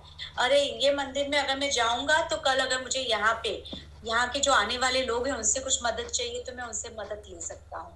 तो they are always goal oriented, वो फेथ इट्स लाइक क्योंकि मेरा पर्पस कहाँ से फुलफिल हो सकता है, वो उस पर्पस की तरफ जाते हैं। इसलिए वो राक्षसों यानी in the process they enter into the toxic dimension of the same power। जब हम कहते हैं कि काली को आप तारा के स्वरूप में माता जैसा पूछ सकते हो, अघोरी के स्वरूप में आप उनको काली स्वरूप में पूछ सकते हो। तो इसलिए राक्षस यानी वो टॉक्सिक डायरेक्शन में चले जाते हैं ग्रीड की वजह से, कि वो स्टार्ट होते होंगे सात्विक से लेकिन बाद में उनकी ग्रीड की वजह से they fall into the toxic part of the spirituality where they enter into the rituals which may connect them to the darker side। जैसे मैंने कहा था कि जब हम बता रहे थे कि जो भी हम जिस धारणा से उनकी पूजा करते हैं हम वैसी एनर्जी अट्रैक्ट करेंगे। तो इसलिए उनको राक्षसों से जुड़ा हुआ कह रहे हैं कि वो टॉक्सिक लेवल पे या negative side of the spirituality में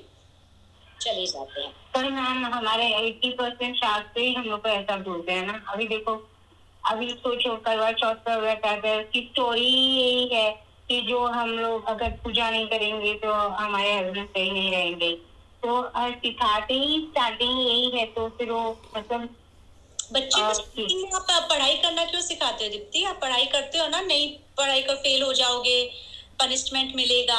हाँ, तो फिर वो तामसिक कैसे हुआ मैम? तो वो तामसिक ही है, तामसिक की राशिक की बात हो रही है ना दीप्ति। अभी अभी हमने बोला ना ये राक्षस गुण से कनेक्टेड हो जाता है बिकॉज तामसिक में तो आएंगे दिखती हम, तामसिक में तो आए ही नहीं है। तो मैंने रॉन्ग समझा, आपने यही बोला ना गोल ओरिएंटेड रास्तिक, goal oriented. Whenever you are going doing Karva Chauth also so that your husband get longer life, it's a रास्तिक ना, गोल ओरिएंटेड राइट। सो कोई भी मन्नत, कोई भी पूजा जब गोल ओरिएंटेड है वो रास्तिक में आ जाती है क्योंकि you have a purpose to it right. मैंने तामसिक अभी तक स्टार्ट, अभी हम तामसिक पे आ रहे हैं दिखती। मुझे तो मैंने तो यही समझा कि आप बोल रहे हो कि फिर वो राक्षस ग्रीड की तरफ चले जाते हैं। राशिक वाले धीरे धीरे राक्षस ग्रीड की वजह से फिर वो नेगेटिव टॉक्सिकेशन में चले जाते हैं। तो राशिक को किसने कहा कि टॉक्सिकेशन में नहीं जाते हैं दिखती? तो मतलब कौन से लेवल पे पहुंचने के बाद ये कि तामसिक हो गई, मतलब वो मानेंगे ना, वो मानेंगे हम। अच्छा ये नहीं है, उसपे हम तामसिक में आएंगे। हाँ रीमा जी आप भी कुछ कह रहे थे? जैसे मैंने इसमें पढ़ा था जब वो कृष्ण कहते हैं कि जो पितरों को पूजते हैं वो पितर पितर लोग को जाते हैं ना, तो लेकिन अपने जैसे अपनी जो संस्कृति अपना जो कल्चर है उसमें हम टाइम टू टाइम जैसे श्राद्ध पक्ष है या जैसे दशहरे की रात को हम पितरों को याद करके उनको समर्पित करते हैं खुद, तो ये पूजना फिर क्या हुआ? तब आप उनको पूज रहे हो लेकिन आप उनको अल्टीमेट मान रहे हो, तो अल्टीमेट की यहाँ पे बात हो रही है, आप समझ रहे हो? ओके, लेकिन टाइम टू टाइम हम पूज सकते हैं ना। बिल्कुल, लेकिन whom I consider the ultimate, तो I give you the example the पितरों का, कि वो हर चीज में पितरों की एनर्जी को ही गाइड करते हैं। यानी उनके घर में पितरों के लिए बहुत बड़ी बड़ी पूजा होगी, पितरों के लिए ही सारे रिचुअल्स होंगे जहाँ पे वो लोग कहते हैं कि हम पितरों को हमारे हमने देवताओं में मिला दिया या हमने सीढ़ी चढ़ा दी, तो वो है कि वो उनको ही एम्पलीफाई एनर्जी मानते हैं। तो अगर आप किसको मैक्सिमाइज करोगे अपने जोन में वही एनर्जी रिफ्लेक्ट करेगी राइट। तो अगर आपके दस फ्रेंड है जिसको आप बेस्ट फ्रेंड मानोगे वो फ्रेंड की क्वालिटी आपको इन्फ्लुएंस करेगी, दस फ्रेंड्स की क्वालिटी इन्फ्लुएंस नहीं करेगी। तो आप रेगुलरली मिल रहे हो, that's a different thing, whom you amplifying, that's what Krishna is asking। कि अगर आप एम्पलीफाई से पितरों की एनर्जी कर रहे हो तो आप उनकी एनर्जी में ही जाके मिल जाओगे, यानी आप कहीं ना कहीं collective consciousness of your community में ही स्टक हो जाओगे, आप अपनी कम्युनिटी से बाहर नहीं निकल पाओगे। तो आप बार बार उसी कम्युनिटी में बर्थ लेते रहोगे क्योंकि आप उस कम्युनिटी के कॉन्शियसनेस से जुड़ गए हो। ठीक है, आप अच्छा बताया आपने ये। हम्म ठीक, पितर is a collective consciousness of the community ना, इसीलिए। अब तामसिक दीप्ति अब आ रहा है, तामसिक जन प्रेतों एवं नाना प्रकार के भूतों को। अब तामसिक तो अगर हम देखें तो किसी की पूजा करते ही नहीं है, तो अब यह आता है कि वो नाना प्रकार के भूतों को कैसे पूजते होंगे, बिकॉज ये नाना प्रकार के भूत ये टॉक्सिक एनर्जी उनको अटैक कर लेती है। और धीरे धीरे वो उन्हीं एनर्जी में सिंक होते रहते। तो जो तामसिक लोग होते हैं उनपे भूत प्रेत का असर जल्दी होता है, क्योंकि उनकी जो एक्शन है वो एक्शन ही भूत प्रेत वाले हैं। यानी सारे दिन जुआ खेलना, शराब पीना, गलत काम को करना, तो उनकी जो एक्शन है वो ही भूत प्रेत वाले एक्शन है, क्योंकि वो सोल के लिए तो कुछ कर ही नहीं रहे हैं, वो सिर्फ फिजिकल बॉडी के लिए जी रहे हैं और उसको भी वो ठीक से प्रिजर्व नहीं कर रहे हैं। तो धीरे धीरे वो बाहरी जो एनर्जी वर्ल्ड की एनर्जीज है वो उन पे हावी होने लगती है और वो उनकी मनोस्थिति को कंप्लीटली बिजार कर देती है, उन पे कंप्लीटली अपना अधिकार कर लेती है और उनसे और ऐसे गलत कार्य करवाती है। तो ये यहाँ पे कृष्ण कह रहे कि जब सात्विक जन जो है वो हायर कॉन्शियसनेस में इंक्रीज होने की कोशिश करते हैं, जो राजसिक लोग हैं वो गोल ओरिएंटेड होने में दोनों रास्ता है, इधर they will go to the positive और if they are completely only getting into the goal, my passion, my life, my family, they can get into the intoxication of the spiritual path. Okay, तामसिक don't do anything, the energy world actually make them do what they want to get it done. तो इसलिए कि उनका खुद का कुछ मनोस्थिति होता ही नहीं है, energy world उन्हें अपने हिसाब से इस्तेमाल करती है उनका और अपने फायदे के लिए इस्तेमाल करती है। वो एनर्जी है जो लाइट में नहीं जा पाई लेकिन अनुभव के लिए अब उन्हें शरीर की आवश्यकता है, और क्योंकि उन्हें शरीर की आवश्यकता है वो ऐसे व्यक्तियों को ढूंढते हैं जिनकी मनोस्थिति कमजोर हो, जो गलत कार्य करते हो, और फिर वो उनके अंदर एंटर होके उनसे अपने गलत कार्य करवाते हैं। और यहाँ पे ये यहाँ पे बहुत अच्छा, अगर आप महाभारत पढ़ते हो, जैसे हम लोग गीता ही पढ़ रहे हैं लेकिन अगर आप पूरा महाभारत पढ़ते हो तो उसमें वो जो चैप्टर है जहाँ पे, क्योंकि बहुत जन कहते हैं महाभारत में कि कृष्ण जो है उसने अर्जुन को ही क्यों गीता दिया, दुर्योधन को देना भी चाहिए था, क्योंकि अर्जुन तो ऑलरेडी सात्विक था तो उसको गीता देने से अच्छा दुर्योधन को उन्होंने क्यों समझाने की कोशिश नहीं की। लेकिन महाभारत अगर आप पढ़ो तो कृष्ण जब जाते हैं लास्ट टाइम दूत बन के, वो वही कोशिश के लिए जाते हैं दुर्योधन के पास कि जो आप कर रहे हो वो अधर्म है। और बहुत अच्छी तरह अगर आप महाभारत पढ़ोगे वहां पे लिखा है कि Duryodhan understand what is right and wrong, जो हम सब समझते हैं, he says but I don't care for the right hand. Then there is one statement which is also given, Duryodhan says that there is something in me which want the war to happen, which want to destroy the Pandavas, and I am com- completely and यानी I am completely in that energy. तो मुझे वो energy में मैं हूँ जो मुझे हर वक्त कहता है कि पांडवों का अधिकार नहीं है, पांडवों को कुछ भी नहीं मिलना चाहिए। तो मुझे पता है कि मेरे अंदर कुछ है जो मुझे बार बार उकसाता है, लेकिन यहाँ पे बात आती है कि फिर भी वो कृष्ण से मदद नहीं मांगता है। फिर जो हमने कहा है वो एक बार भी कृष्ण को नहीं कहता कि प्लीज वो एनर्जी से मुझे निकालो, मुझे पीस की तरफ लेके जाओ। वो कहता है नहीं, I want now to do that only. और वहीं पे अर्जुन जो कि starting of the chapter similar thought से गुजर रहा है कि I will kill my family, I will kill my energy, I will kill this. But the only difference is here he asked Krishna, can you guide me how to get out of this inner consciousness or inner conflict which is killing me? So there is a Duryodhana who also understands but has no desire to come out. And here the Arjun who has the desire to come out. So Tamsik are the people who have no desire to come out. It's not that they don't know what is right and wrong. Killing is a basic thing. We understand you are killing someone, but they don't want to get into it. They are just want to. हमने last chapter में पढ़ा था. They want to enjoy just for themselves. They don't want to get into this understanding also, क्योंकि उनके अंदर जो दूसरी energies हैं वो उनको control करने लग जाती हैं. ठीक है, तो हम next श्लोक पे आते हैं. महाभारत भी अगर कभी आप, जैसे हम लोग मोस्टली महाभारत पूरा नहीं पढ़ते, हम भगवत गीता पढ़ते हैं, बट अगर अगर हम पूरा महाभारत तो कुछ कन्वर्सेशन उसमें जो है वो बहुत खूबसूरत है and it's very amplified and it makes you understand how the negative energy can take charge of us.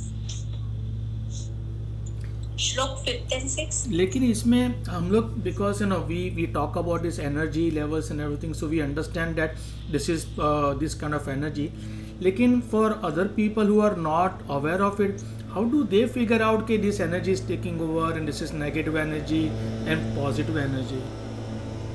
हिमान कृष्ण बार बार तो कह रहे हैं पुराने कर्मा आपको डिसाइड करेंगे whether you will get the understanding soon or later. But they are the people who will not get into this. यानी उनको अगर आप बोलोगे कभी चलो स्पिरिचुअल प्रीचिंग पे चलते हैं, चलो कुछ अच्छी बुक्स पढ़ते हैं या मेडिटेट करते हैं, तो क्लाइंट उस लाइक कि मैं मेडिटेशन के लिए दो मिनट भी नहीं बैठ सकता, मेडिटेट कर बैठते ही मुझे गुस्सा आने लगता है, I can't sit. Spiritual books या मंत्र मेरे घर में चलता है तो मैं सर दुखने लगता है या मुझे uneasiness which indicates the energy in them. But अगर आप उनको बोलो कि चलो हीलिंग करें या चलो कुछ दिखाएं आपको, they are not ready. They are like no I am comfortable, I am like I know I will do when I will feel.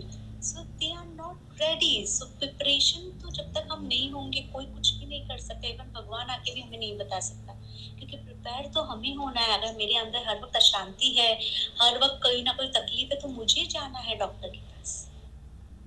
और जब तक मैं डिसाइड नहीं करूंगा, मैं चला भी कोई मुझे लेके भी चला जाएगा, मैं उसकी दवाइयाँ या उसकी इंस्ट्रक्शंस नहीं फॉलो करूंगा. तो इसीलिए हमारा तामसिक हम पे इतना हावी होता है कि कभी कभी हम बिल्कुल अपनी लाइफ को वेजिटेबल्स की तरह वेस्ट कर देते हैं और हम अच्छे एक्शंस में नहीं आते हैं. That's the sad part. तो हम सभी एक अच्छे एक्शन जोन में होते हैं, तो उनको अगर आप बताओगे भी तो वो तैयार नहीं होंगे. कृष्ण आगे आ, आएंगे हम उस पे भी. तो अब फिफ्थ एंड सिक्स्थ श्लोक, उन पुरुषों को आसुरी प्रकृति के जानो जो शास्त्रों के अनुमोदन से रहित घोर तपों को करते हैं, काम आशक्ति एवं शक्ति के मद में चूर पाखंडी तथा दम्भी मूर्खतापूर्ण ढंग से शरीर के अंगों को कष्ट देते हैं और मुझ अंतवासी को भी अपमानित करते हैं. सो ब्यूटीफुली ही सेड कि उन पुरुषों को आसुरी प्रकृति के जानवर जो शास्त्रों के अनुमोदन से रहित घोर तपों को करते हैं, यानी they just do for their own basic और selfish motive. They don't follow कि अगर आप शास्त्र कर रहे हो, जैसे तो आपको प्योरिटी ऑफ माइंड रखना होगा, आपको नॉनवेज अवॉइड करना होगा, आपको मदिरा नहीं पीनी होगी, आपको वो जो सात्विक नेचर है वो उसको फॉलो नहीं कर रहे हैं. उनको कोई चीज हटाना नहीं है, उनको प्लेजर ओरिएंटेड करना है ये सब चीज, क्योंकि वो चाहते हैं कि जब हम ये करें हमारा पावर इंक्रीज हो, हमारा पॉपुलैरिटी इंक्रीज हो, हमारे स्ट्रेंथ इंक्रीज हो. जैसे कि कहा जाता है अगर हम देखें तो पहले के राजा लोग मोस्टली नेगेटिव एनर्जी से कनेक्ट होते थे, क्योंकि उनको पावर चाहिए होता था, और इसलिए हम लोग देखते हैं कि वो ब्लड शेड करते थे और उसकी बलि चढ़ाते थे, या बलि प्रथा इटसेल्फ शोज द पावर जन ना. अगर आप सात्विक और पॉजिटिव के लिए कर रहे हो तो आप कभी किसी दूसरे इंसान की या किसी दूसरे एनर्जी की बलि नहीं चढ़ाओगे. तो वो लोग जो घोर तपों को करते, काम आशक्ति एवं शक्ति के मद में चूर पाखंडी तथा दम्भी मूर्खतापूर्ण से ढंग से शरीर के अंगों को कष्ट देते हैं, कि उनको लगता है कि वो जो कर रहे हैं, चाहे वो अपने बॉडी पे ताबूज मार रहे हो या फिर अघोरी प्रकृति, यानी यहाँ पे जो भी कृष्ण कह रहे हैं अघोरी प्रकृति के बारे में भी वो कह रहे हैं, वो अघोरी नहीं जो सच में स्पिरिचुअल, वो अघोरी जो ये सब चीजें कर रहा है कि जो इंटॉक्सिकेंट होके अपने आप को भक्त बता रहा है, तो कि वो इंटॉक्सिकेशन में ही रहता है, वो हवा में बात है, वो अपने आप को फिर भी भक्त बता रहा है. तो कृष्ण कह रहे नहीं, वो राक्षस प्रकृति के हैं, क्योंकि वो पाखंड कर रहे. स्पिरिचुअल एनर्जी में जब आप होते हो तो आप नेगेटिव चीजों से अपने आप दूर हो जाते हो. लेकिन if there still a desire for addiction, still a desire for lust, still a desire, and you put all this together and you say I am doing it to get the spiritual upliftment happen, you are destroying yourself, you are destroying the people in the society, and कहीं ना कहीं हम उस faith को destroy कर रहे हैं कि सही मार्ग से ही सही ज्ञान मिलेगा. तो जो लोग ऐसी चीजें करते हैं जो अपने अंगों को यानी कष्ट पहुंचाते हैं, काटते हैं बॉडी को या बॉडी से बलि, दे आर पीपल जो अपनी उंगलियों को काट के बलि देते हैं बलि प्रथा में, वो अपने ब्लड्स को शेड करते हैं बलि प्रथा में, तो वो यही कह रहे हैं कि इन चीजों की आवश्यकता ऐसा नहीं है। अगर जो लोग ऐसा कर रहे हैं वो आसुरी प्रकृति के हैं, क्योंकि एक असुर ही इस तरह का, या फिर हम जैसे बोल रहे हैं कि एक नेगेटिव जोन वाला ही व्यक्ति इस तरह का पूजा पाठ करेगा। जैसे कि आप अगर सप्तशती पाठ भी पढ़ो तो उसमें एंड में है कि राजा और वो वैष्णव जो कि भक्ति करते हैं, वो एंड में लास्ट डे में जब बलि प्रथा आती है तो वो थोड़ा सा अपना ब्लड शेड करते हैं, वो दूसरों की बलि नहीं देते। लेकिन जब हम हर वक्त अपने बॉडी या हम एनिमल्स को किलिंग कर रहे हैं, हम दूसरों को कष्ट पहुंचा रहे हैं ताकि हमारा स्पिरिचुअल अपलिफ्टमेंट हो, तो हमें और एक राक्षस में कोई फर्क नहीं हो जाता। क्योंकि जो व्यक्ति सात्विक गुण का होता है वो जानता है कि जैसे ही मैं दूसरों को तकलीफ दूंगा मेरी आत्मा खुद तकलीफ में आ जाएगी, और जब वो तकलीफ में आ जाएगी तो मुझे स्पिरिचुअल अपलिफ्टमेंट नहीं दे पाएगी। इसलिए कृष्ण कहते हैं कि वो जो है वो सृष्टिकर्ता के अगेंस्ट जा रहे हैं, जो कि हार्मोनाइज रहने के लिए कहते हैं। वो उनके अगेंस्ट जा रहे हैं जो आपको आपकी सोल को रिस्पेक्ट करने के लिए, यानी आप जहाँ पे ऐसे प्रैक्टिस कर रहे हो जिससे आप मर भी सकते हो तो आप अपनी सोल को डिसरिस्पेक्ट कर रहे हो, तो वैसी प्रैक्टिस मत कीजिए। लेकिन अघोरी तो is a very big sect in India, right? वो वाराणसी में देखो तो uh... नहीं, लेकिन वो नहीं है। लेकिन हिमांग, अघोरी दो टाइप के हैं। I am not talking about the Aghoris. देखो, अघोरी जो शब्द था ना वो आया था उन लोगों के लिए जो वैराग के उस स्तर पे हैं जहाँ पे वो कपड़े या किसी भी तरह के अटैचमेंट नहीं है। ओके, तो real Aghoris are the people who are completely into the spiritual practice all the time, meditating all the time and have no desire to accumulate. They have nothing to accumulate in the process. But there is a different junction of the Aghoris who are doing Aghoriship to get more and more powers, जो तांत्रिक practice में आ जाते हैं और जो corpus के साथ intimate होते हैं या उनको आप खाते हो कच्चा, जो इस प्रैक्टिस में आते हैं उनकी यहाँ पे कृष्ण बात करे। वो लोग जो अघोर का मतलब है कि आप घोर प्रैक्टिस करो, अघोरी यानी वो इतनी ज्यादा high level of spiritual practice कर रहे हैं कि आप वो शिव तत्व से एक होने की इच्छा रख रहे हैं, वो है प्योर अघोरीज। वो प्योर अघोरीज बहुत कम मिलेंगे हमें। ओके, सो ये जो अभी अमेज में I have seen lot of documentaries just for learning perspective, तो ये सब जो दिखाते नॉर्मली दे पुट कॉर्प्स को भी फूड में डालते, ये सब जो जो प्रथा है, आर दिस रियल अघोरीज और इज इट्स रॉन्ग और काम से तांत्रिक अघोरीज हो जाते हैं? अच्छा, एक second.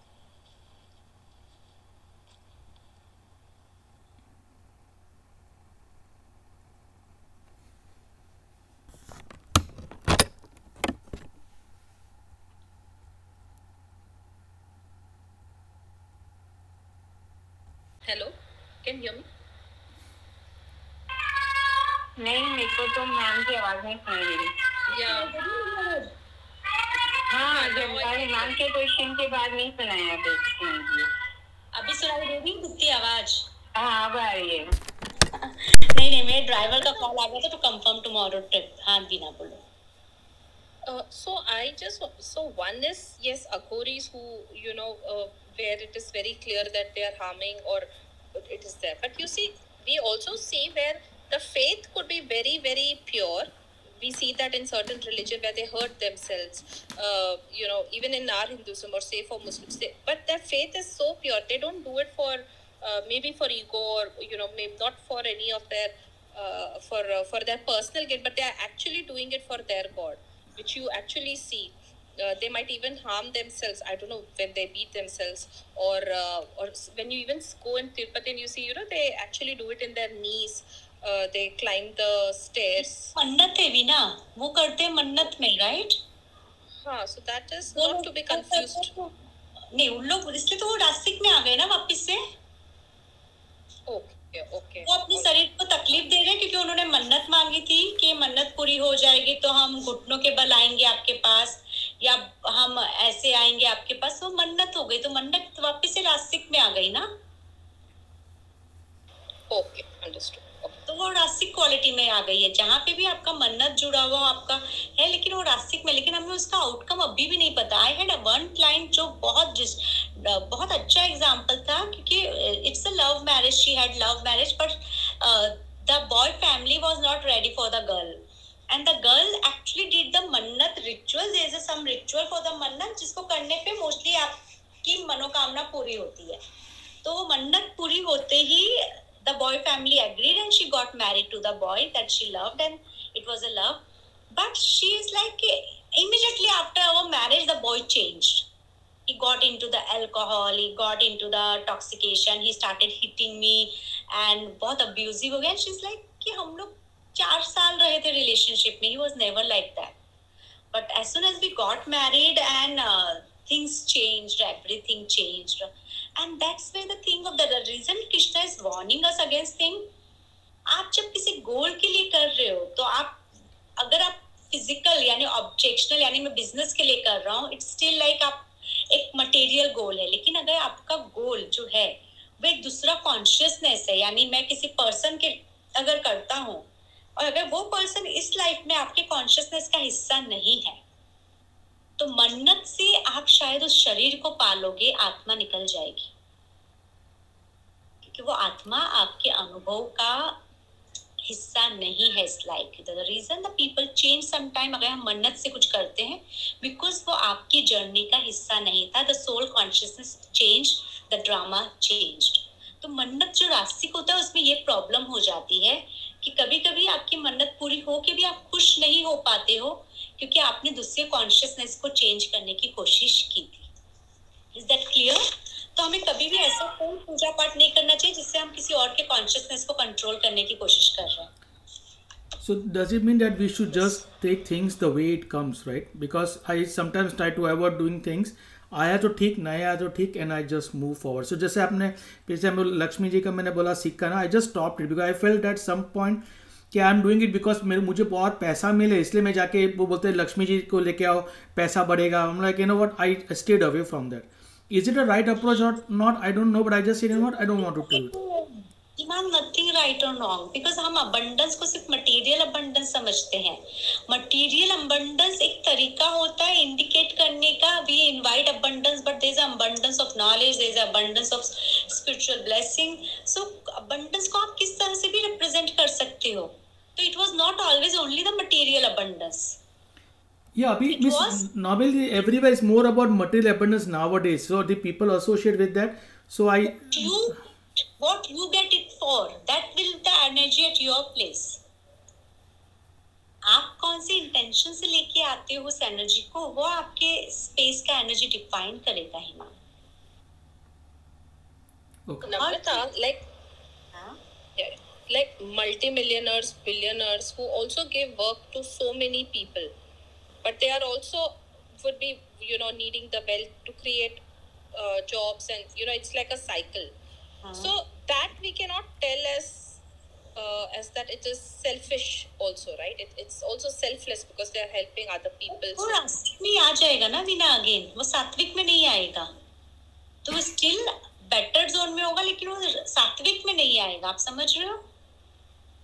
Say for example Tatas who are not taking, right, they have given, that's what I heard, it's more like a public uh, kind of, yeah, they have given the share to their uh, employees, so that is so or something like that, like they don't have any family or you know they don't keep it, it's more to give it to society and create more job opportunities. That could be sattvic, no Namrata? अगर हमें जैसे टाटा का जितना पता है कि उनका अस्सी परसेंट ट्रस्ट है, बीस परसेंट सिर्फ उनके खुद का बेनिफिट यानी प्रॉफिट मेकिंग सिर्फ बीस परसेंट है, अस्सी percent of the Tata is a trust.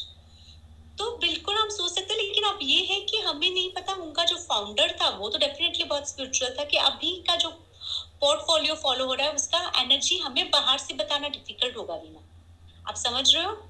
आपको बाहर से जो दिख रहा है, अंदर से जो एनर्जी है उसको आप नहीं डिसाइड कर सकते जब तक हमें ये नहीं पता उसमें जितने लोग इन्वॉल्व है उनका मेंटल पीस लेवल क्या है, राइट? क्योंकि जिसे स्पिरिचुअलिटी सिर्फ एक अनुभव है, तो हम कोई भी लेवल पे रहे, हमारा अभी का जैसे अभी हम देख रहे हैं उधर इंटरनल कॉन्फ्लिक्ट्स है उनमें बहुत सारे, तो अभी एंड ऑफ द डे हम कहाँ पे है वो डिसाइड करने वाला सिर्फ हमारा मेंटल पीस होगा। एक्सटर्नली हमें हो सकता है एक फैमिली, एक ऑर्गेनाइजेशन बहुत ज्यादा हमें लगेगा कि दे are doing and they are giving, लेकिन जब तक इसका असेसमेंट होगा, जैसे रतन टाटा पीपल से ही is very peaceful personality, could be the people who met him, they say that he is really a very spiritual personality. I, I have met him in his house uh, in Cuff Parade. उनके घर पे जाके मैं उनको मिला हूँ. Very very uh, very down to earth, very basic.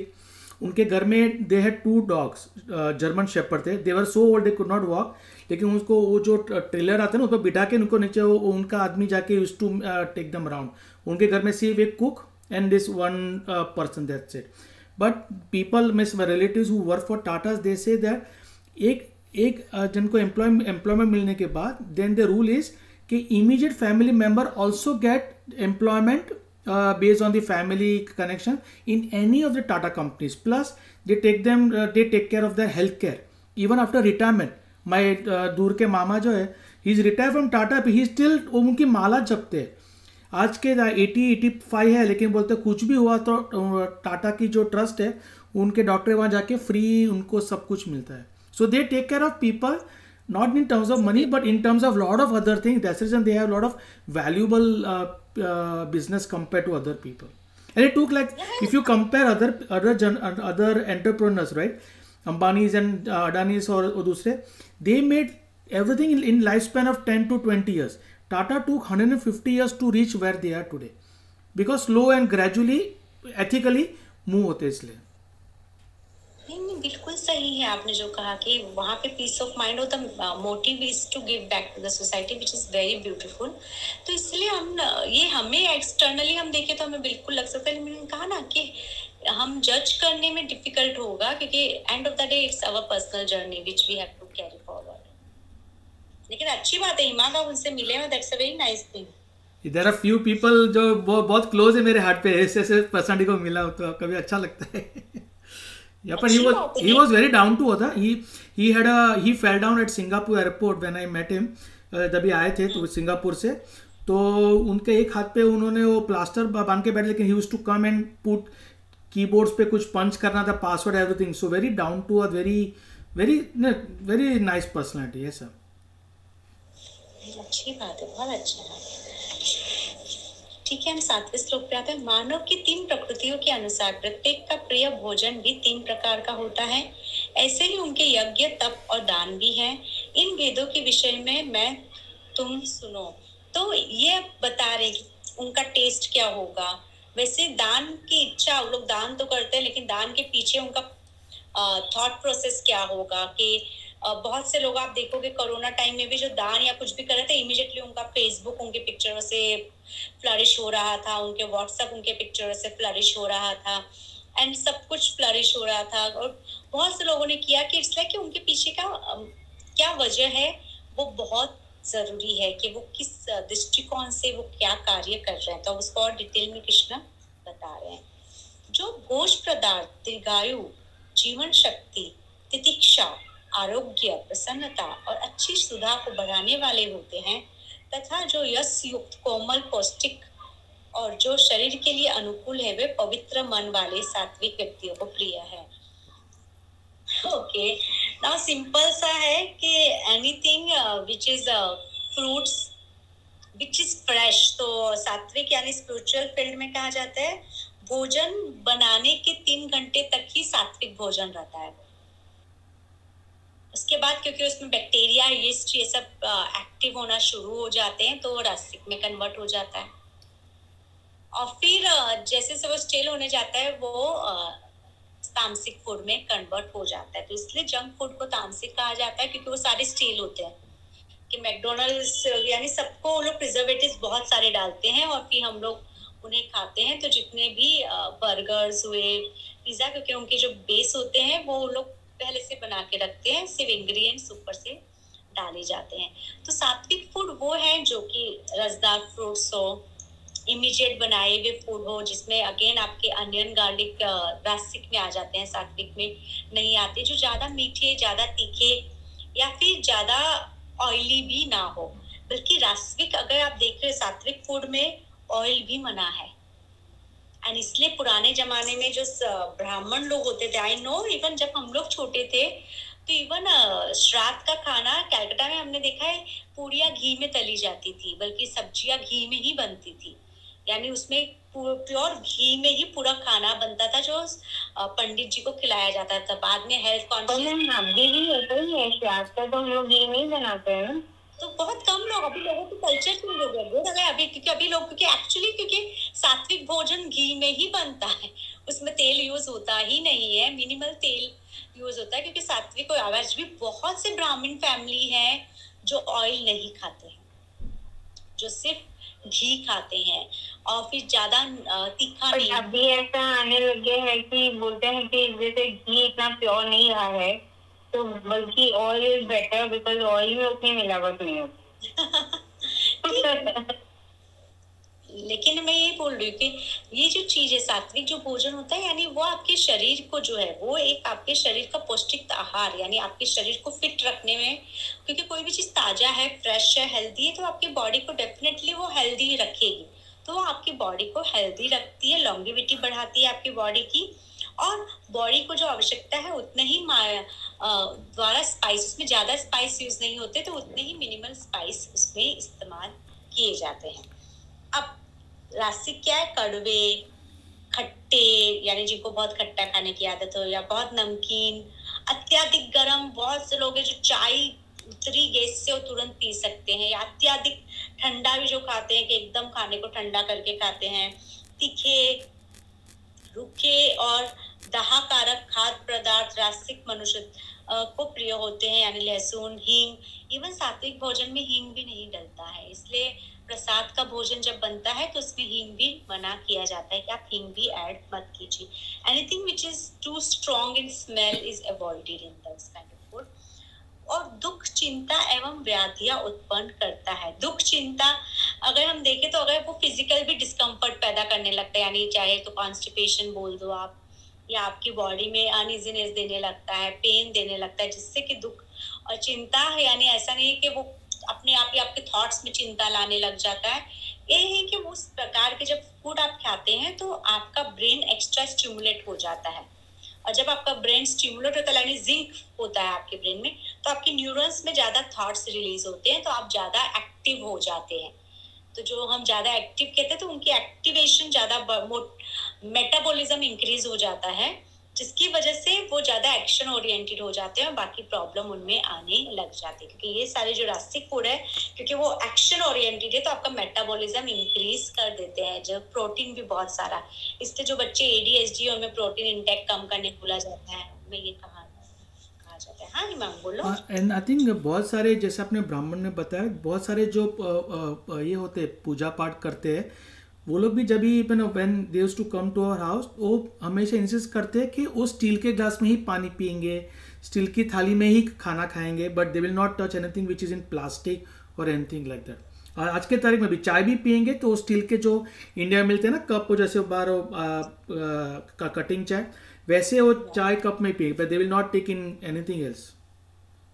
Right, वो लोग चीनी मिट्टी में नहीं खाते हैं, तो लोग चीनी मिट्टी यानी चाइनीज क्ले में वो लोग नहीं लेते हैं, बिकॉज उनका मानना है कि वो जो होता है वो क्ले जो होता है वो जिस प्रोसेस से जाता है वो जितना प्यूरिफिकेशन प्रोसेस नहीं है, तो वो उनका मान्यता। What about refrigerated food ma'am, तो इतना बैक्टीरिया और एंजाइम होता है वो सात्विक में आएगा कि सात्विक में आएगा? आपकी आवाज ठीक से नहीं है, वापस से बोलो ना। जो रेफ्रिजरेट कर देते हैं हम लोग फूड तो वो तो जैसे डिटोरेट नहीं होता है इतनी जल्दी से, तो रास्तिक में आता है कि फिर उसमें आ जाता है टामटूक में। वो मैंने कहा ना कि शास्त्रों के हिसाब से अगर हम देखें तो उस वक्त एक्चुअली फ्रिज नहीं होता था, लेकिन उन्होंने डिवाइड किया है सिंपल कि तीन घंटे के बाद खाना में रास्तिक क्वालिटी यानी रिस्ट्रो बैक्टीरिया काम करने लगते हैं उसके ऊपर, और जो फूड बासी हो जाता है यानी बासी यानी जिसमें स्टेल हो जाता है, स्मेल भी आ रही है फिर भी आप खा रहे हो, या आपको टेस्ट भी अलग लग रहा है फिर भी आप खा रहे हो, तो वो तामसिक में आ जाता है। ठीक है, तो यानी हम सब राजसिक ज्यादा खाते हैं। ठीक है, तो अब तामसिक हम तो लेंगे फिर भी, मतलब मैं क्या हुआ, मतलब राजसिक तो ज्यादा खाती हूँ पर फिर भी लेजी हो, आप बोले ना एक्शन ओरिएंटेड हो जाते हैं। दिखती राजसिक ज्यादा यानी आपको खट्टा तीखा खाना होगा, अच्छा क्वालिटी तो फूड के रास्ते को होने लगती है, लेकिन खा, रास्ते खाना कौन सा है वो अलग से डिफाइन किया गया है, राइट? कि वो पड़े भी फूड में क्वालिटी चेंज होने लगती है। लेकिन अगर आपको सच में आपके अंदर मेटाबॉलिज्म को इंक्रीज करना है तो आपको तीखे, नमकीन, ये सब खाने ज्यादा खाने शुरू होंगे, जिससे आपकी बॉडी में हलचल होने लग जाएगी। आप सो नहीं पाओगे ना, कॉन्स्टिपेशन, एनर्जी लेवल हाई होने से या अनइजीनेस होने से, तो अपने आप एक्टिवेशन बढ़ जाएगा। पोषण रहित, रस रहित, दुर्गंध युक्त, बासी, क्षिष्ट और अपवित्र खाद्य पदार्थ तामसिक पुरुष को प्रिय होते हैं। यानी नॉनवेज बोल दो आप, जो उसमें कुछ फायदा नहीं है, बस टेस्ट है, वो खाना वो खाते हैं। यानी for them the taste buds are more important than the health. तो अगर I had the client is like कि अगर डॉक्टर ने उसको बोला कि आप बॉइल्ड वेजिटेबल या फिर आप सादा खाना खाइए, बीमार हो आप, कि भूखी मर जाऊंगी, लेकिन मैं वो खाना खा ही नहीं सकती, मेरे पेट से मुंह से ही अंदर नहीं जाएगा। तो वो काइंड ऑफ थिंग, वो इतने डिपेंडेंट हो जाते हैं टेस्ट बड्स को लेके कि वो नहीं खा सकते। आई हैड अनदर क्लाइंट जिसको डॉक्टर के पास, डॉक्टर ने उसको खांसी के लिए सिरप बोला, उसने कहा सिरप नहीं चाहिए, टेस्ट खराब हो जाता है मुंह का, आप मुझे गोली दे दीजिए। तो कोई भी गोली दे दीजिए, इससे टेस्ट नहीं होता है ना, तो मेरे मुंह का टेस्ट खराब नहीं होगा, लेकिन सिरप आप दोगे तो वो मुझे पसंद आएगा या नहीं आएगा, वो मेरी बात टेस्ट ओरिएंटेड। यानी उनको हेल्थ ये सब कुछ मतलब नहीं है, उनको टेस्ट चाहिए, उनको उनको स्वाद चाहिए बहुत ज्यादा, वो बासी हो या कैसा भी हो, वो उसको खाने के लिए तैयार है। अगर आप देखो तो फीना, ये गोवा का ड्रिंक क्या है, फेनी है ना शायद, फेनी जो काजू काजू का, काजू का हाँ, फेनी फेनी यानी अगर हम देखें तो प्रोसेस में, यानी गला काजू को गला के या बास, वो उससे वो नशे का बनता है। People drink it with so much pleasure. And wine जो है वो अंगूर से, कैसे उसको सड़े गले अंगूर से वाइन बनता है, बट दे एंजॉय दैट। तो इट्स लाइक कि उनको वो चीजें पसंद आने लग जाती है, तो ये तामसिक हो जाता है। Any kind of intoxication comes into the तामसिक फूड।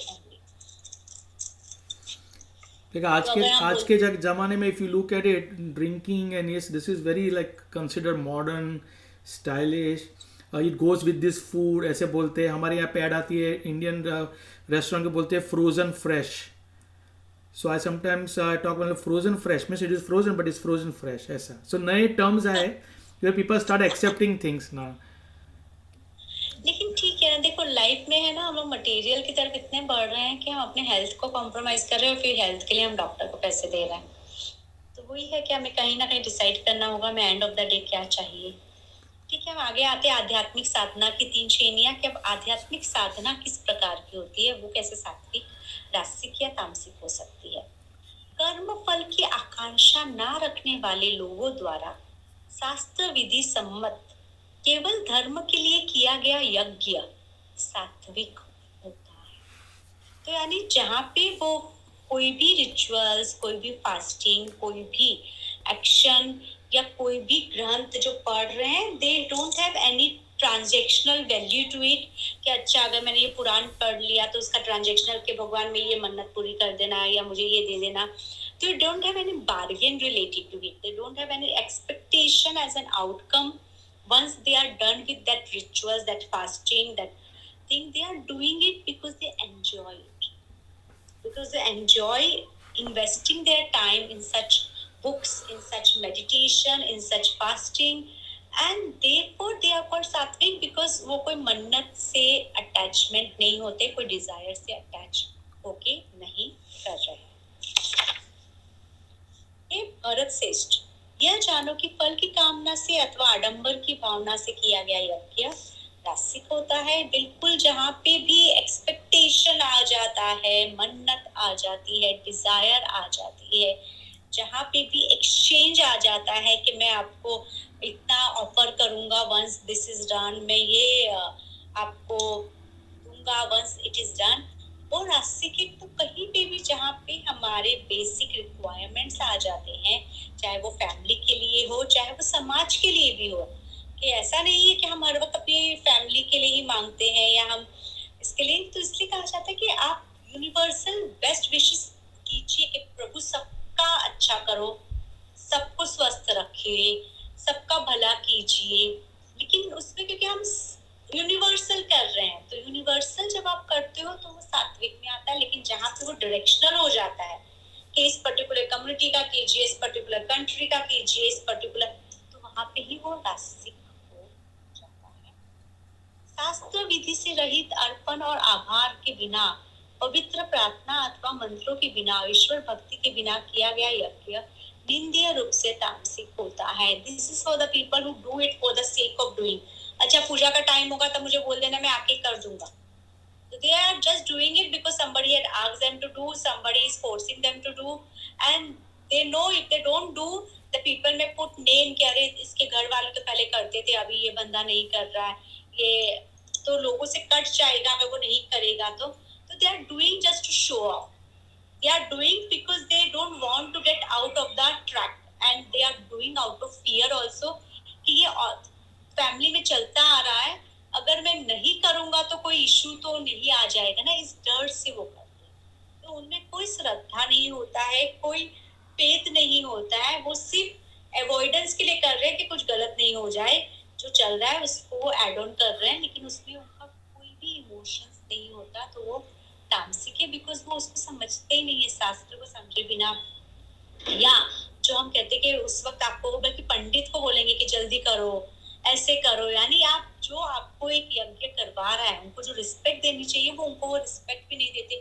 तो क्या हो गया, मैं बदले में एनर्जी एक्सचेंज करने वाला हूँ ना, लेकिन वो तरीका है वो उस तरीके को भी फॉलो नहीं करते, और इसीलिए उसको तामसिक कैटेगरी में माना गया कि they don't enjoy the process, they are doing it as it is asked to be done. Yes, so a biggest example I have seen is, जैसे ग्रहण आता है, नॉर्मल पीपल से ग्रहण में जब भी दान करते हो तो अपन उसका बेनिफिट होता है, तो most of the people have seen is they do it only because they feel के वो सामने वाले को मैं हम देंगे ग्रहण में तो हमको बेनिफिट मिलेगा। I have seen lot of time, so sometime I challenge but then I think I I get lot of hit back. So लेकिन I have seen people do it not because they feel के the needy requires it, but they do it because उनको return में कहीं ना कहीं उनको benefit मिलने वाला है, ऐसा करके। है ना कि हमको लगता है भाई कर देंगे तो चलेगा हमारे परिवार का, लेकिन हम ये भूल जाते हैं जिसमें गौतम बुद्ध ने बहुत अच्छी तरह से कहा है। आई लव गौतम बुद्ध, जब वो वो व्यक्ति जब अपने पिता के लिए रिचुअल्स कर रहा था, आउट ऑफ द वे जाके कर रहा था, तो गौतम बुद्ध ने सिर्फ उसको एक कहा, अंडे में पत्थर लाने बोला, एक में घी लाने बोला, और फिर उसको कहा कि अब दोनों को पानी में छोड़ो, तो कौन सा फ्लोट करेगा, कौन सा डूब जाएगा? एक में घी और दूसरे में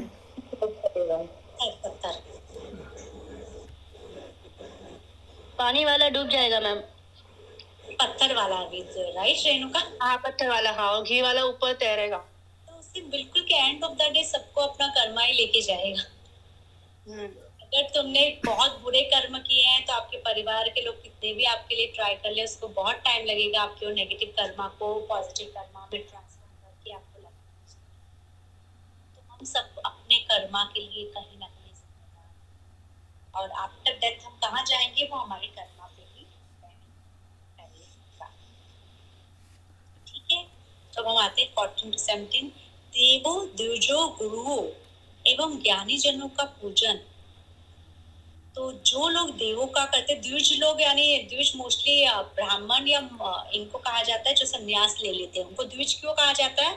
क्योंकि सन्यास लेते वक्त उनका पुराना यानी उनको नया नाम दिया जाता है, तो उसको रीबर्थ कहा जाता है, यानी इट्स अ सेकंड बर्थ, इसलिए उनको द्विज कहा जाता है। ब्राह्मण भी जब उपनय संस्कार कर लेता है तो उसको भी द्विज कहा जाता है, क्योंकि उपनय संस्कार करने पे कहते हैं उनका नया बर्थ हो जाता है।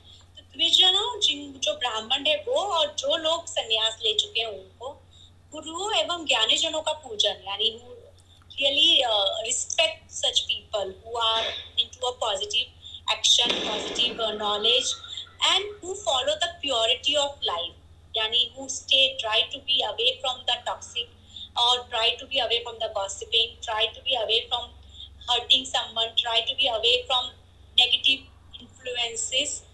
सरलता, सिंपल सिटी, सिंपलिसिटी के साथ जीते हैं। ब्रह्मचार्य, अगेन आई से when I say abstinence, it's not only from sex, ब्रह्मचार्य also means when you don't desire for somebody else properties, you don't desire for somebody else belonging, someone else likings, वो और अहिंसा को शरीर संबंधी तप कहा गया है।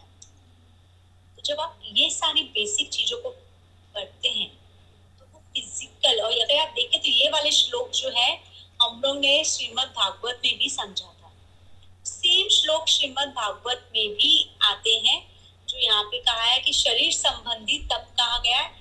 तो जब हम ऐसी लाइफस्टाइल जीते हैं जहाँ पे हम सिंप्लिसिटी, जितनी जरूरत है उतना ही रखते हैं, उतना ही खाते हैं, उतना ही अपने आप को, यानी मिनिमलिज्म जिसे कहते हैं कि हम बेसिक में रहते हैं, हम बहुत ज्यादा, अगर हमें जितने कपड़ों की जरूरत है उतने कपड़ों में रहते हैं, तो हम एक बेसिक शारीरिक तप कर रहे हैं। ध्यान में अपने सच्चे स्वरूप के साथ एकात्मकता, यानी अपनी सोल कॉन्शियसनेस को जानना, उद्वेग उत्पन्न ना करने वाले सत्य। अब सत्यों का दो प्रकार है, एक होता है सत्य का प्रकार जहाँ पे हम, जिसे हम मुफ्त कहते हैं कि किसी को ह्यूमिलिएट कर देना, किसी को नीचे दिखा देना और बोलना भाई मैं तो सच बोलता हूँ, लेकिन यहाँ पे बहुत अच्छी तरह कहा गया कि वो सच जो किसी को तकलीफ दे सकता है, किसी को चिंता में डाल सकता है, वो सच से भी अवॉइड करना, क्योंकि तब जाके, क्योंकि अगर आप वो सच करोगे तो तब कहाँ हुआ, तब है जब आप अब्सटेंस कर रहे हो, जब आप अपने आप को कंट्रोल कर रहे हो। तो जब आप ऐसे सच से दूर रहते हो, प्रिय एवं हितकारी वचनों को बोलना, यानी आप वैसे ही वाक्य, वैसे ही शब्द बोलते हो जिससे सामने वाले का मन बदले।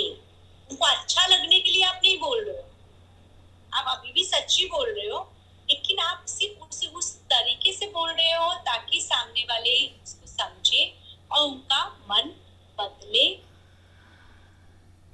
वाणी से संबंधित तप कहलाता है। तो फर्स्ट वॉज द फिजिकल तप, सेकेंड वॉज द वोकैबुलरी, आपका वोकल तप जिसे हम कहते हैं वाणी से संबंधित तप कहलाता है।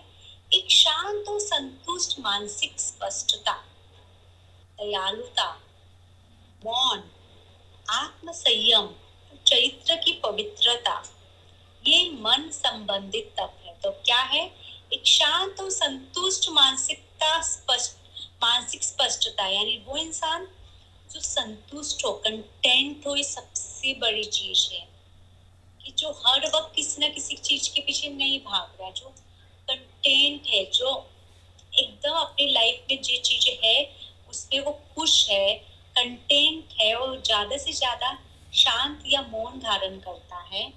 वो चीज दयालुता, जहाँ पे लगता है किसी की अगर मदद करनी चाहिए वो बिल्कुल वहां पे मदद करता है। मौन बहुत जरूरी है कि अगर हम जीवन में जितना हम आ, और मौन सिर्फ जुबान का ही नहीं कि इशारों से भी बातें ना करें, विचारों से भी बातें ना करें, इमोशन से भी बातें ना करें, कि जहाँ पे हम जस्ट शांत रहे। तो मौन जब हम रखते हैं तो हम उतने कर्मा कम कर देते हैं, हम उतने कर्मा कम कर देते हैं, तो यानी उतना ज्यादा हम प्रोग्रेसिव हो सकते हैं। आत्मसंयम के बिल्कुल कंट्रोल, सेल्फ कंट्रोल होना बहुत जरूरी है कि अभी भूख लगी तो अभी खाना है, अभी ये हुआ तो अभी ये देखना है, नहीं। जहाँ पे आप अपने आप को जितना खाना है उतना ही खाए, जितना टीवी देखना, कि एक बार आप टीवी देखने बैठ गया है क्लाइंट के, एक बार चालू कर लिया तो मैं चार पांच घंटे तक, बल्कि मैं पूरे दिन भर टीवी देख सकता हूँ, यानी कंट्रोल ही नहीं है वो टीवी या वो सीरीज आपको कंट्रोल कर रहा है। And this day many kids are coming, एक सीरीज शुरू किया उन्होंने और उनको तीन चार दिन में उसके सारे सीजन्स देख लेना है, तो यानी वो सिर्फ वो ही कि मुझे देखना है स्टोरी में आगे क्या आ रहा है, ओके आगे क्या आ रहा है। This are like they don't have control. वो सीरीज उनको कंट्रोल करने लगा है, वो एपिसोड्स उनको कंट्रोल करने लगा है। तो ये है कि जहाँ पे आप अपने कंट्रोल के हिसाब से देखो कि आज आधी घंटा हो गया मेरा, let me switch off, irrespective कितना इंटरेस्टिंग चल रहा था, क्या चल रहा था, क्योंकि मेरा कंट्रोल अभी मुझे दूसरे प्रैक्टिस में लगना है। तो संयम बहुत जरूरी है। और चरित्र की पवित्रता, डेफिनेटली चरित्र की पवित्रता का मतलब ही है कि आपके एक्शन में भी वो चीज होनी चाहिए कि आप सिर्फ बोल रहे, हिपोक्रेसी नहीं है, आपके एक्शन में भी वो चीजें दिख रही है। आप वर्चुअस को फॉलो कर रहे हो, वाइसिस को अवॉइड कर रहे हो। वाइसिस भी हमारे अंदर का हिस्सा है, तो अगर आपको गुस्सा आ गया तो आप इमीडिएटली एंग्री नहीं हो गए, आप अपने आप को वहीं पे काम डाउन करने की कोशिश कर रहे हो। अगर आपको कोई नापसंद है तो आप इमीडिएटली दूसरों को उसको वहां से हटाने के लिए नहीं कह रहे हो, आप वहां से अपने संयम को कंट्रोल करके कि उस व्यक्ति को भी एक मौका मिलना चाहिए to justify himself to get another opportunity. तो जहाँ पे आप लोगों के साथ जस्ट होने का प्रयास कर रहे हो, किसी को भी फायदे नुकसान और पास्ट अनुभव से नहीं तोड़ रहे हो, वो आपको एक आ, शरीर की या चरित्र की पवित्रता देता है। मन संबंधित तप है, ये तीनों प्रकार के सात्विक प्रकृति के तप परम श्रद्धा युक्त फल की इच्छा ना रखने वाले अध्यवसायी, जिसको हम कहते हैं कि सेल्फ प्रिजर्विंग, यानी जो अपने आप को डिसिप्लिन में रखता है, अपने आप को ऑब्जर्व करता है, व्यक्ति द्वारा किए जाते हैं। बस एंड में आ गया कि they have to observe themselves. जो सीन ये क्या कर रहा है, वो क्या कर रहा है, इसने कैसे किया, उसने कैसे किया, ये अच्छा कर रहा है क्या नहीं कर रहा है, ये मुझे मेरा फायदा उठाएगा या नुकसान करेगा। तो instead of calculating all those things, they are just watching their thoughts, their words, their actions, their emotions and they are working on themselves. And when we are working on ourself it's the most सात्विक action to be done. Because end of the day, we are only responsible for our well-being and nobody else. तो वो चीज जो है बाकी वो सात्विक प्रकृति में आ जाता है। अब तामसिक रासिक में आते हैं हम। आडंबर आडंबर के लिए अथवा लोगों से मान्यता, सम्मान और श्रद्धा भक्ति प्राप्त करने के लिए किए जाने वाले अस्थिर और क्षणिक तपों को रासिक कहा गया है। So anything we do just to get people recognition, so that people know कि I have done this and these things, or I have I am doing these many so many things to just get respect from them, recognition from them, power from them, and that's what is the rasic because आपकी feeling या emotions नहीं है। तो I give you the example, जैसे ब्रह्म कुमारी में मैं क्यों बहुत वक्त तक रही हूँ, मैं बहुत ट्रैवल की हूँ, तो I am taking the example from that कि जो कुछ हम मैं एज अ ट्रेनर और ब्रह्म कुमारी में भी मैं बहुत सी जगह उनके साथ मैं छोटी जगह पे भी गई हूँ, चाहे वो उड़ीसा का हो या गुजरात का स्मॉल एरिया है, जहाँ पे as a trainer I been and I have seen कि there many youngsters become Brahma Kumari और Kumar because they feel it's as a like a good title. They feel कि okay, once we get the title, the people will give us that kind of respect, we will get that kind of recognition, we will be admired. So that thing comes when you are really looking forward and you find spirituality as a easy way out. के आपको अंदर से वो change नहीं आया, लेकिन आपको पता है इस association से जुड़ने से, ये टाइप के काम करने से मुझे वो सम्मान मिलेगा, लोग मुझे जानेंगे, लोग मुझे महान व्यक्ति समझेंगे। अगर मैं लोगों के सामने बताऊंगा तो they are doing fasting also and then saying कि ये ये चीज हुई है। तो वहाँ पे उनके मन को साफ करने के लिए वो नहीं कर रहे हैं, वो सामाजिक प्रतिष्ठा को स्थापित करने के लिए कर रहे हैं और इसलिए वो रासिक है, क्योंकि वहाँ पे सेल्फ नहीं, वो अगेन एक्सटर्नल ओरिएंटेड है, इंटरनल ओरिएंटेड नहीं कर रहे, इसलिए वो रासिक तब कहलाता है। अज्ञानता से अथवा मूर्खतावश अथवा स्वयं को यातना देने अथवा दूसरों को कष्ट पहुंचाने के लिए किए जाने वाले तपों को तामसिक कहा जाता है। दूसरों को तकलीफ कैसे देंगे, दूसरों की बलि चढ़ा के, दूसरों से I have now I give the example the people who call for a big puja at home and they are shouting at maids, they are shouting at the family member for not doing it right, they are creating really temperament in the house and they are like अरे इतनी बड़ी पूजा मैं करवा रहा हूँ। और ये आप खुद के मन में कितना शांत है, तो आप कितना भी पूजा करवा लीजिए उसका क्या फायदा होगा। so these are the tamasic who are like not getting into that essence only, they are just getting into the upper level of ritualistic thing, not understanding the theme, not understanding the emotion, not understanding the energy, they are just doing it either somebody had asked or some for negative power or energy tension, और इसलिए उसको तामसिक कहा गया। तो अज्ञानता अथवा मूर्खतावश अथवा स्वयं को यातना देने, दूसरों को कष्ट पहुंचाने, क्योंकि they don't know the real science behind, they are either doing as a tradition, orthodox or fear or just out of the notion to get some better well-being. It's called the tamasic. So if you if you look at the uh, Nepal में एक I think माता जी का मंदिर है, where पे normally they do animal sacrifices or they do an offering to goddess, which is part of the Hinduism. So what what do we we call that? You know, अगर spiritual level पे इसको is not acceptable, then I, I don't know. They do animal sacrifice, very commonly done in that जहाँ पे Gorkha Gorkha people normally come, right? Uh, जो हमारा regiment है तो वहाँ पे they come from there because they use the khurki जो use करते हैं ना, they use that for sacrifices, and that is accepted Hinduism. That is mostly done for uh, Kali Mata or something like that. I'm not sure, one hundred percent sure. Lekin they use this as a sacrifices uh, to the offerings. See, sacrifice as a concept, I have to really sacrifice your ego, your physical body. You sacrifice, but because sacrifice का मतलब ये concept क्या था? Something that you love the most. You have to sacrifice if you want something. Now again, in all these temples, sacrifice happens to get something, not just to please the Devi, to get something out of it.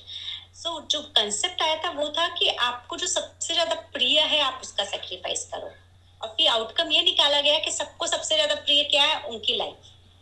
अब अपनी life तो दे नहीं सकते हम, तो हम दूसरों की life दे दें, इसलिए sacrifice as a concept आया. तो concept का main था कि जो आपको सबसे ज्यादा प्रिय है sacrifice. इसमें क्या कहते हैं, वाल्मीकि रामायण में जैसे मैंने पढ़ा था, तो उसमें काफी जगह पे ऐसा जिक्र हुआ है कि वो कहते हैं कि काले मृग की बलि राम दे रहे हैं, जैसे वो पंचवटी में बनाते हैं, अपना घर बनाते हैं, और भी कई जगह पे जो रिचुअल्स है, तो उसमें कि काले मृग मृग की बलि दो, वो पकाओ. तो ये चीजें उस समय शायद हुआ करती थी, मुझे ऐसा लगता है. नहीं, उस वक्त ये था कि सारे सा, ये जो अपने क्षत्रिय थे, क्षत्रियों को तो अगर आप देखो तो आप अपने पूरे शास्त्र में कि क्षत्रियों को नॉनवेज अलाउड था, बिकॉज उनको किलिंग भी अलाउड था, क्योंकि उनको किल करना है, उनको सब करना है, तो उनको नॉनवेज उनके इसमें सर्विंग अलाउड था, नॉनवेज. तो हमारे शास्त्र में भी क्षत्रियों को नॉनवेज सात्विक, इसलिए उनको रास्तिक कहा गया है ना, इसलिए उनसे ज्यादा ऊपर व्यास यानी प्रीस्ट को बताया गया है ना जो सात्विक है. Alright. लेकिन तुलसी रामायण में, तुलसी रामचरितमानस में शायद मतलब ये जो बलि है उस, उसका जिक्र उसमें नहीं है. और दूसरी बात ये है कि वाल्मीकि जी की रामायण के साथ बहुत वो ओरिजिनलिटी का एक कंसेप्ट आ जाता है. तुलसी क्योंकि रिसेंट है इसलिए सबको पता है कि ओरिजिनलिटी फिर भी क्योंकि सोलह सौ का ही है, तो रामदास वाल्मीकि जी के साथ ओरिजिनलिटी का भी एक आ जाता है कि how origin is original is that. क्योंकि हम ये भूल जाते हैं कि उससे पहले हमारे ऊपर पाँच सौ साल इस्लामिक धर्म चल रहा था, तो उसकी ओरिजिनलिटी के साथ कितना खेल हुआ है वो एक क्वेश्चन मार्क आ जाता है जब हम वाल्मीकि की रामायण. तुलसीदास में ब्रिटिश आ चुके थे, तो तुलसीदास के टाइम पे ब्रिटिश इन्वेजन शुरू हो चुका था और वो रिसेंट है, तो इसलिए उसके साथ कितना खेल हुआ होगा वो पता नहीं है. So Valmiki Ramayana is more authentic than Tulsidas? No. Authentic अगर हम देखा जाए तो original तो वाल्मीकि है ना. तुलसीदास ने भी वाल्मीकि पढ़ के ही तुलसीदास रामायण लिखी है, right? Okay. तो definitely, लेकिन वो उसमें authenticity का भी यह आ जाता है क्योंकि पाँच सौ साल उस वक्त हम मुगल एम्पायर में थे, और मुगल एम्पायर ने भी हमारे बहुत से स्क्रिप्चर्स के साथ बहुत सारा ट्रांस जिसके हम कहते ट्रांसक्रिप्ट किया है, तो इसलिए उसकी कितनी ओरिजिनलिटी वो थोड़ा सा उसके साथ कॉम्प्रोमाइज हो सकता है क्योंकि मुगल एम्पायर था पाँच सौ साल तक हमारे ऊपर, तो थोड़ा सा कॉम्प्रोमाइज हो सकता है, ऐसे कहा जाता है. ठीक है, हम आगे जाते. तीन प्रकार के दान, ये भी बहुत खूबसूरत है. कर्तव्य भावना से प्रत्युपकार की आशा के बिना उचित स्थान और समय पे किसी सुपात्र को दिया गया दान सात्विक. ये बहुत इंपॉर्टेंट है, सुपात्र को, यानी जो उस दान का सही इस्तेमाल करे उसको देना. तो कर्तव्य भावना से यानी हमारे पास जो भी है उसका वन टेंथ बिल्कुल समाज में जाना चाहिए, वो हमारा कर्तव्य. उस भावना से प्रत्युपकार की आशा के बिना के वो मुझे पहचाने, मुझे थैंक्स करे, मुझे ग्रेटिट्यूड एक्सप्रेस करे, और फ्यूचर में भी जब भी मुझे मिले तो बिल्कुल उसको याद होना चाहिए कि देखो मैंने उसको मदद किया था, बिल्कुल ऐसा नहीं होना चाहिए। उचित स्थान और समय पे, यानी अगर आज आपको दान देना है तो आप मदिरा यानी आप बार में नहीं जाओगे कि चलो मुझे आज खाना दान करना है तो मैं बार में जाके किसी को दान करूँ। और समय पे यानी रात को दस बजे, ग्यारह बजे, बारह बजे दान नहीं, मॉर्निंग टाइम में दान को बेस्ट माना जाता है। किसी सुपात्र को दिया हुआ, यानी कोई जिसको जरूरत है जो उसका सही इस्तेमाल कर सके। जैसे कहा गया ना कि अगर आप किसी को पैसा देती हो और वो इंटॉक्सिकेंट करता है तो उसका कर्म भी आप पे आता है। तो आप कि किसी सही व्यक्ति को दान करना जो उसका सही इस्तेमाल करे और आपकी एनर्जी का सही उपयोग करे, वो दान सात्विक कहलाता है। कि पैसा आया है तो किसी को भी आंखें बंद करके नहीं दे, हम जो सही डायरेक्शन में सही चीज में इस्तेमाल हो उसी को जब हम दे तो सात्विक दान कहलाता है। जो दान अनिच्छा के साथ प्रत्युपकार अथवा फल प्राप्त करने की इच्छा से किया जाता है उसे राजसिक कहते हैं। अनिच्छा के साथ यानी ओ माय गॉड मुझे अपने पास से इतना कॉम्प्रोमाइज करना होगा, मैंने इतनी मेहनत की है, मैंने हार्डवर्क किया है और फिर भी कहा जाता है कि इसमें से मुझे उनको कट देना होगा। जो जैसे जिसे हम सी एस आर कहते हैं, या तो ये है कि where we are not happy but we are doing it's to protect our tax के टैक्स बच जाएगा अगर हम सी एस आर करेंगे, या हम जस्ट शो ऑफ के लिए कर रहे हैं, या हम बिकॉज हमें बोला गया है। तो अगर आप कभी ये देखते हो, तारक मेहता में इसके ऊपर बहुत अच्छा एक कॉमेडी आया था, वह Tarak Mehta father ask him कि बेटा तुम्हें है ना हर महीने दान करना चाहिए ताकि सबकी आत्माओं को शांति मिले, तुम्हारी सबको अच्छा हो। तो वो कहता ठीक है मैं हर महीने की बत्तीस तारीख को दान करूंगा। And they are like okay fine, and then they are like कि बत्तीस तारीख तो आती ही नहीं है। तो फिर वो कहता है ठीक है ठीक है हम फैब के महीने में मैं दान करूंगा तीस तारीख को। फैब के महीने में तीस तारीख कभी भी नहीं आता है। फिर फाइनली इज लाइक अच्छा ठीक है आप सबकी इच्छा के लिए मैं अब हर महीने दान करूंगा। तो ये है कि जहाँ पे हम कोई आपको फोर्स कर रहा है and you are giving it away and you are not happy of giving it away, यानी लोग कह रहे हैं कि भाई अपने क्लोथ्स दे दो। इसलिए बचपन से बच्चों को दान करना सिखाना बहुत जरूरी है। जब आप बच्चों को कहते हो कि चलो आप अपने खिलौने निकालो, आप अपने क्लोथ्स निकालो, चलो आज हम ऑर्फनेज में जाके दान करके आएंगे, या कभी कभी उनको बर्थडे पे जब उनके लिए गिफ्ट्स लेने जा रहे हो तो उनको बोलने चाहिए चलो एक डॉल आप बाय करो जो हम ऑर्फनेज में जाके देंगे।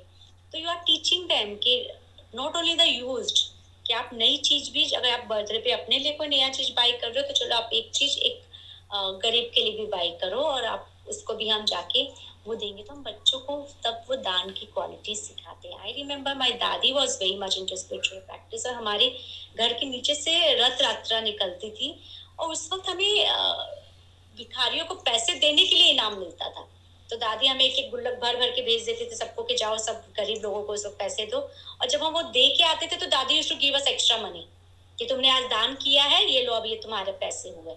तो even though that time we used to do out of कि हमें भी बदले में पैसे मिलेगा इसलिए हम गरीब को पैसा दे के आते थे। लेकिन for her it was like she was inculcating कि जब तुम देते हो यूनिवर्स को यूनिवर्स तुम्हें वापस देता है। तो वो कल्टिवेट करना बच्चों में उस हिसाब से करना बहुत जरूरी है। They understand and they start getting into that habit, that zone also. ठीक है, अनुचित समय और स्थान अथवा एक अयोग्य व्यक्ति को घृणा पूर्वक अथवा सद्भावना के बिना दिया दान तामसिक माना जाता है। अनुचित समय क्या होगा, यानी अगर कहीं पे कोई किसी की डेथ हो गई है और उस दिन आपको सडनली याद आ गया अरे आज तो सैटरडे है और वहां पे आप I am just giving the way कि वहां पे आपने शमशान में किसी को देख लिया कि जो अपाहिज है आपको कहा गया है, आप वहां पे उसको दान देने के लिए निकल गए चलो चलो मेरे आज मैं मंदिर के बाहर नहीं जा पाया ये लो ये आपने इधर से लियो। यानी where you should know where to give and whom to give and the way to give. कि ऐसा नहीं है कि दान देना है तो जस्ट कहीं पे भी हम अपमानित करके भी किसी तो कोई आपसे कहता है कि मुझे ये चीज दे दो, नहीं नहीं मैं नहीं दूंगा तुम इसके लायक नहीं हो, तुमने क्या किया है कि जो मैं तुम्हें ये चीज दूं। और बाद में तुम इतना सुनाने के बाद उसको वो चीज दे भी दोगे तो कोई आपको पुण्य नहीं देगा। जो हम लोग अक्सर करते हैं कि हम पहले ह्यूमिलिएट करते हैं और फिर हम उनको कहते हैं ठीक है ठीक है ले जा तू भी क्या याद करेगा ले ले तुझे मैं ये ला के देता हूँ। आपने उसको ऑलरेडी इतना ह्यूमिलिएट कर दिया, उसके बाद अगर आप उसको कोई अच्छा कुछ भी दे रहे हो तो वो आपको एड ऑन नहीं करेगा। तो वैसा दान तामसिक कहलाता है जो किसी को नीचा दिखाने के लिए किया जाता है, उसको डीमिन करने के लिए किया जाता है, कहीं पे भी जस्ट अपना रोब जमाने के लिए किया जाता है, तो वो तामसिक दान कहलाता है। अब बहुत इम्पोर्टेंट पार्ट आ रहा है, ओम तत्सत। हेलो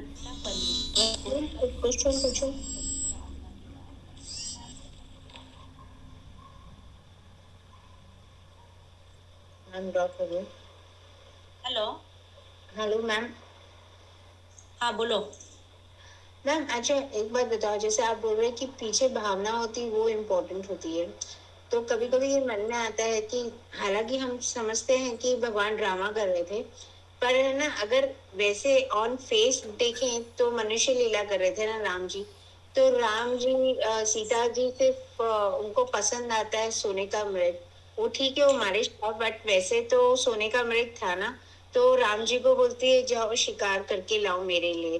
तो एक तरह से यू you नो know, मतलब I am just trying to understand कि है ना एक तरह से वो बोल रही है किसी जीव की हत्या करो जस्ट फॉर माय प्लेजर, तो वो किस तरह से uh, मतलब वो तो गॉड थे ना, तो फिर uh, इस तरह का I don't know how to put it. वो श्लोक आप पढ़ो तो उसमें मारना नहीं लिखा है, पकड़ना लिखा है। अच्छा, सीता हमेशा पालना चाहती थी गोल्डन हिरन को। ओके ओके, अच्छा हम लोग ने पहले पढ़ा तो नहीं पर हमेशा यही सुना उसमें, मतलब जो भी सीरियल्स और ये सब आपने रिसेंटली पढ़ा है ना, इज इट किलिंग और इट्स गेटिंग, किसने मुझसे पूछ रही है? हाँ रीमा जी, आपने रिसेंटली पढ़ा है ना रामायण? नहीं अभी तो मेरा ये स्लिप हो गया है। अच्छा। लेकिन अभी मुझे ध्यान नहीं आ रहा।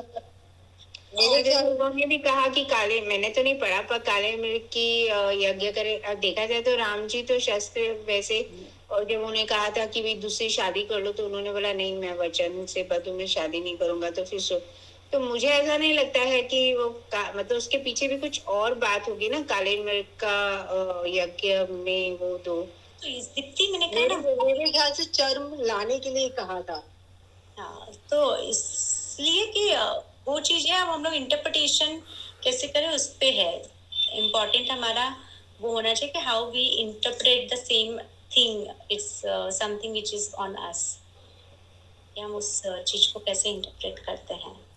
दूसरा ये भी है कि ही फ्रॉम हिज दिव्य शक्ति ही न्यू कि ये रियल नहीं है and this is part of the drama, so he had to do it kind of thing, knowingly he had to knowingly as a human form उनको ये करना, लेकिन उनको दिव्य शक्ति से पता था कि ये this is not a real one.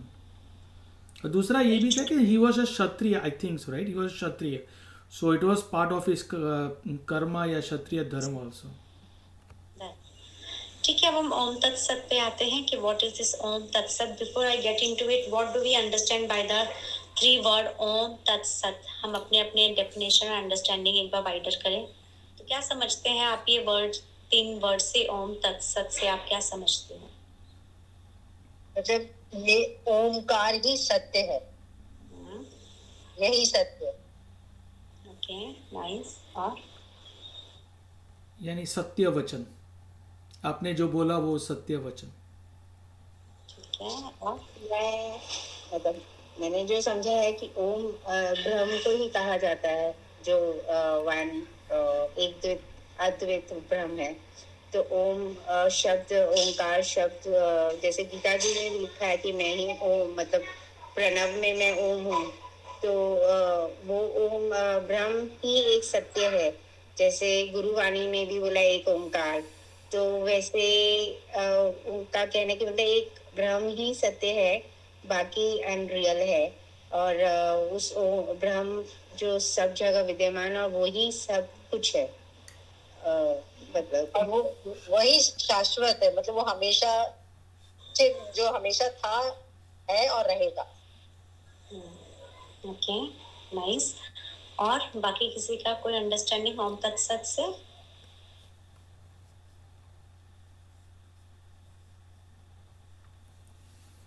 I don't know, पर तत्व वर्ड हिंदी शायद संस्कृत तत्व वर्ड में शायद, आई एम नॉट श्योर, पर तत्व वर्ड इज फॉर योरसेल्फ, मतलब ओम और तुम सेम हो, ये भी एक हो सकता है, आई डोंट नो, ये मैंने थोड़ा छुपा है।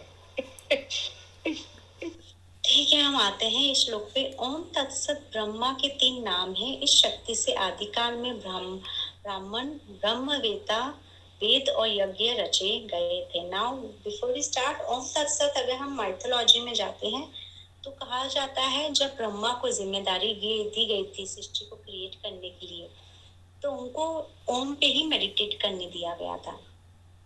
तो ओम जो है कहते हैं कि वो शब्द जो कि बाइबल भी मानता है कि एक शब्द जिससे दुनिया बनी, वो शब्द ओम कहलाता है, जिससे शुरुआत हुई सृष्टि की।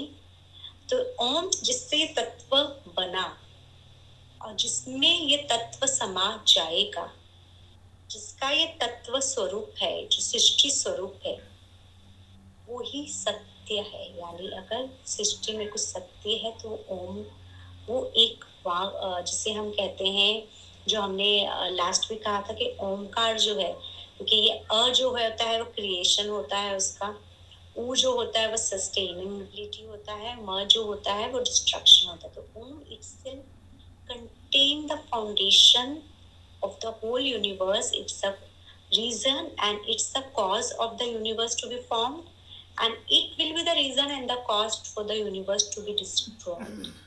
So everything and anything which exists within this universe or beyond this universe is nothing but the sound of Om. And therefore only that sound is the real foundation of the whole universe, is the only supreme truth. And once we understand this truth of the vibration of Om, everything will start integrating within us. तो यहाँ पे अब जो है ओम तत्सत के बारे में कृष्ण बताते हैं कि कैसे ओमकारी, तो कहते हैं नासा ने भी फाइंड किया है कि जो यूनिवर्स में साउंड उनको मिल रही है, मतलब गैलेक्सी में, तो it is related to Om. पता नहीं, मैंने बहुत गूगल किया, मुझे फाइंडिंग नहीं मिली दिखती।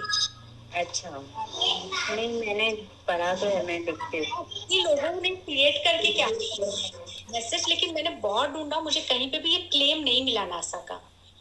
अच्छा, तो या तो मैंने व्हाट्सएप पे करा होगा, पर मैं वापस से देखती हूँ। ये चीजें तो लोग बना के भेज देते हैं और लोग कोटेशन डाल देते हैं, नासा ने डाला, इसने डाला, because I Google lot. And जैसे मैंने कहा अभी मैं एशियंट एलियंस बहुत देख रही हूँ, एंड उसमें भी उन्होंने ऐसा कुछ क्लेम नहीं किया है। Yes, God is the only sound. ठीक है, तो तीन नाम है। इस शक्ति से आदिकाल में ब्रह्मा वेद और यज्ञ रचे गए थे। तो कहते हैं कि पूरी सृष्टि में जो है उसको ब्रह्मा यानी सोल, अब सोल जो बना था उसके लिए वेद और यज्ञ दो एक्शन दिए गए थे। वेद दिया गया था ताकि वो सृष्टि को समझ सके, इसलिए वेद का ज्ञान दिया गया था।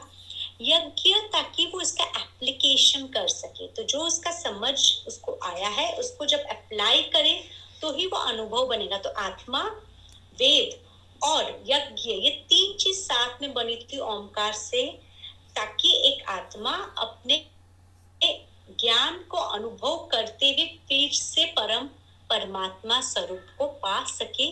ये उसका मेन कंसेप्ट और रीजन था, ऐसा माना जाता है।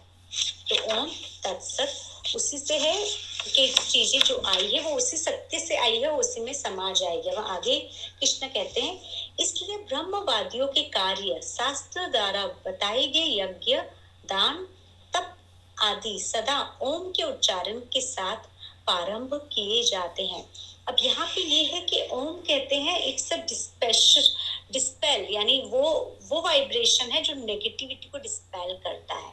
और इसलिए जब आप कोई भी कार्य करते हैं, चाहे सात्विक कार्य करो, रासिक कार्य करो, तामसिक कार्य करो, उसपे जाने अनजाने में आप बहुत से जीव जंतुओं को कष्ट पहुंचाते हो। अगर हम कोई भी यज्ञ भी कर रहे हैं, हम पूजा पाठ कर रहे हैं, हम दान धर्म भी कर रहे हैं, तो कहते हैं इसीलिए जब आप कोई भी चीज करने से पहले ओम का उच्चारण करते हो तो आप उससे होने वाले जो हार्मफुल वाइब्रेशन है, टॉक्सिसिटी है, उससे कहीं ना कहीं सृष्टि को बचाते हो। इसीलिए जब आप उसको ओम से उच्चारण करते हो तो आप उसको नेगेटिविटी को हटाते हो, आप उस स्पेस को प्यूरिफाई करते हो, उसका एनर्जी लेवल वाइडर करते हो, ताकि आप जो भी पॉजिटिविटी कर रहे हो वो आपको उसका ज्यादा मैक्सिमम इफेक्ट मिल सके। और इसलिए ओम जो है वो बहुत इम्पोर्टेंट उच्चारण डे टू डे लाइफ में बन जाता है। यहाँ तक कि प्राणिक हीलिंग के जो फाउंडर थे उनसे भी जब पूछा गया था कि what you guide to the people who wants to grow in the spiritual healing, he said they need to worship or they need to do Om meditation. So he was a Japanese person, but he was completely into Om meditation. Huh? Voice थोड़ी soft हुई, मतलब we can catch the words, but थोड़ी कम हुई voice. अब ठीक है? हाँ ठीक है. Okay. तो इसीलिए उन्होंने भी कहा था कि ओम का उच्चारण अपने आप में ही सारे प्रॉब्लम्स को खत्म कर देता है और हमें एक सही दिशा में लेके जाता है। तो जब भी हमें वक्त मिले हम ओम मेडिटेशन करें। यहाँ तक कि ब्रह्म कुमारी में भी जो ब्रह्म बाबा थे उन्होंने भी स्टार्टिंग में जब मेडिटेशन ग्रुप शुरू किया था तब सिर्फ ओम मेडिटेशन ही किया जाता था। सो भट्टी उस वक्त सिर्फ ओम मेडिटेशन की ही होती थी। They used to sit and they used to chant Om for hours. और इसलिए जब इस बार हमारा भी जब लॉन्ग मेडिटेशन होगा उसमें हमारा भी एक मेडिटेशन हम सिर्फ ओम पे ही रखेंगे ताकि हम भी एक ओम वाइब्रेशन ग्रुप वाइब्रेशन में फील करेंगे कि how powerful is the Om vibration.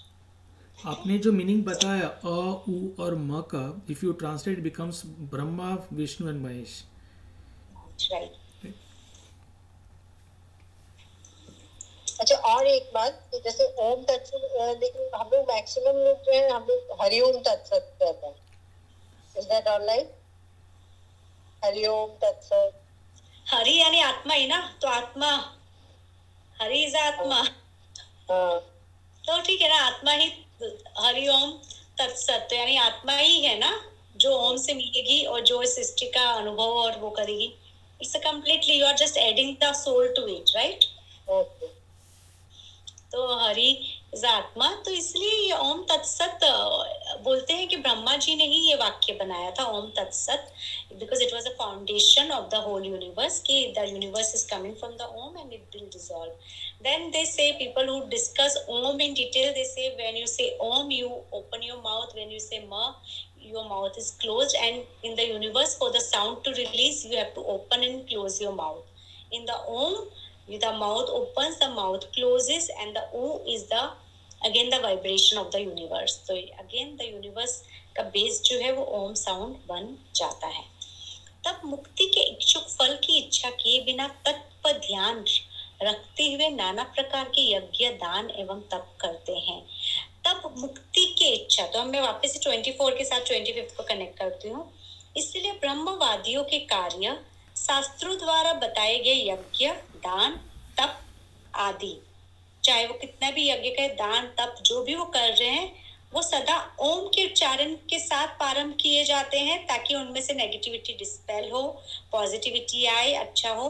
तब मुक्ति के इच्छुक फल की इच्छा किए बिना, मुक्ति के इच्छुक फल की इच्छा किए बिना यानी इवन मुक्ति की भी इच्छा नहीं होती है, तत्पर ध्यान रखते हुए नाना प्रकार के यज्ञ दान एवं तप करते हैं। तत् यानी सृष्टि कि ये जो आत्मा है जो हमें इस सृष्टि को अनुभव करने के लिए दिया गया है उस पे भी वो ध्यान रखते हुए सिर्फ उसके अपलिफ्टमेंट कॉन्शियसनेस पे यज्ञ करते हैं। तो जो भी करते हैं वो ओम के उच्चारण से करते हैं। तत् अपनी आत्मा को उस ओम से जोड़ते हैं क्योंकि हम भी सृष्टि से जुड़े हुए हैं और फिर जाके वो सत्य का अनुभव जो नेक्स्ट में आएगा सत्य का अनुभव करते हैं। तो अगर देखा जाए तो ये श्लोक जो आ रहे हैं वो उपनिषद से लिए गए हैं। मोस्टली मेरे ख्याल से कथा उपनिषद में भी है और मानुक्य में भी ओम पे बहुत, मानुक्य उपनिषद पूरा ही ओम उच्चारण पे ही है। मांडुक्य उपनिषद वो मंत्र है ना पूर्ण, मतलब पूर्ण उसमें से कौन सा मंत्र है वो सेम ही हुआ ना, उसमें से निकल के वापस से पूर्ण रह गया। तो इसलिए कि मांडुक्य तो पूरा ओम पे ही है, मांडुक्य जो है उसमें ओम के ऊपर ही काम किया गया है। तो हे पार्थ, परम सत्य तथा अच्छाई के लिए सत शब्द का प्रयोग किया जाता है। सत उच्च प्रकार के आध्यात्मिक कर्मों की ओर भी संकेत करता है, यानी जो भी अच्छी चीज है वो ही सत्य है, जो भी पॉजिटिव चीज है वो ही सत्य है, जो भी चीज आत्मा को शांति और परमात्मा से मिलाती है, वो ही सत्य है। तो इसलिए कृष्ण ने बहुत अच्छी कहा था, कहा है कि पहले उन्होंने कहा ओम, बिल्कुल ओम जिससे सृष्टि बनी है, जब हम उसका उच्चारण करते हैं तो सारी नेगेटिविटी डिस्पेल होती है, पॉजिटिविटी एम्पलीफाई होती है। उसके साथ उसको समझते हुए, तत् अपनी आत्मा पे ध्यान रखते हुए जब हम यज्ञ करते हैं तो ही हम सत्य कार्य में इन्वॉल्व हो सकते, तो ही हम उन कार्य में इन्वॉल्व हो सकते हैं जो हमारी आत्मा को परमात्मा से मिला सके। यज्ञ, आत्म अनुशासन और भक्तिपूर्वक दान जैसे उच्च अनुष्ठानों में स्थिरता की अवस्था को सत्य कहा जाता है। वास्तव में तत्व सृष्टि में सर्वव्याप्त ईश्वर का बोध के साथ संबंधित इसी आध्यात्मिक कर्म को सत्य भी कहा जाता है। तो सिंपल के आत्म अनुशासन, आत्म उन्नति, आत्मा के लिए जो भी कार्य कहा किया जाता है वो सत्य है। आत्मा इस प्रकृति से जुड़ी हुई है और इसलिए जब आत्मा सत्य की तरफ जाती है तो कहीं ना कहीं वो ओंकार की एनर्जी को प्राप्त हो जाती है। नाउ द लास्ट श्लोक ऑफ दिस चैप्टर, हे पार्थ, जो भी श्रद्धा रहित यज्ञ, दान अथवा तप किया जाता है उसे असत्य कहा जाता है। वो ना तो इस लोक में लाभदायक है और ना ही परलोक में।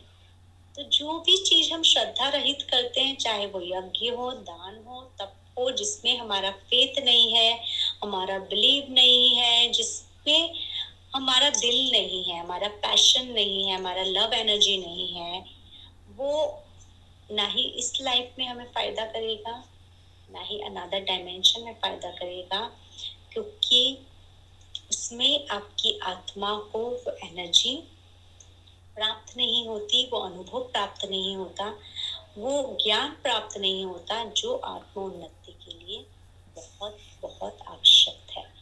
तो इसलिए कृष्ण ने कहा है कि श्रद्धा में भी हमें जानना है कि हम सात्विक में हैं, राजसिक में हैं या तामसिक में हैं। उस प्रकार से हमें अपने एक्शंस को डायरेक्शन देना है ताकि हम ओंकार में जाके फाइनली मर्ज हो सके। Any question, any doubt on this?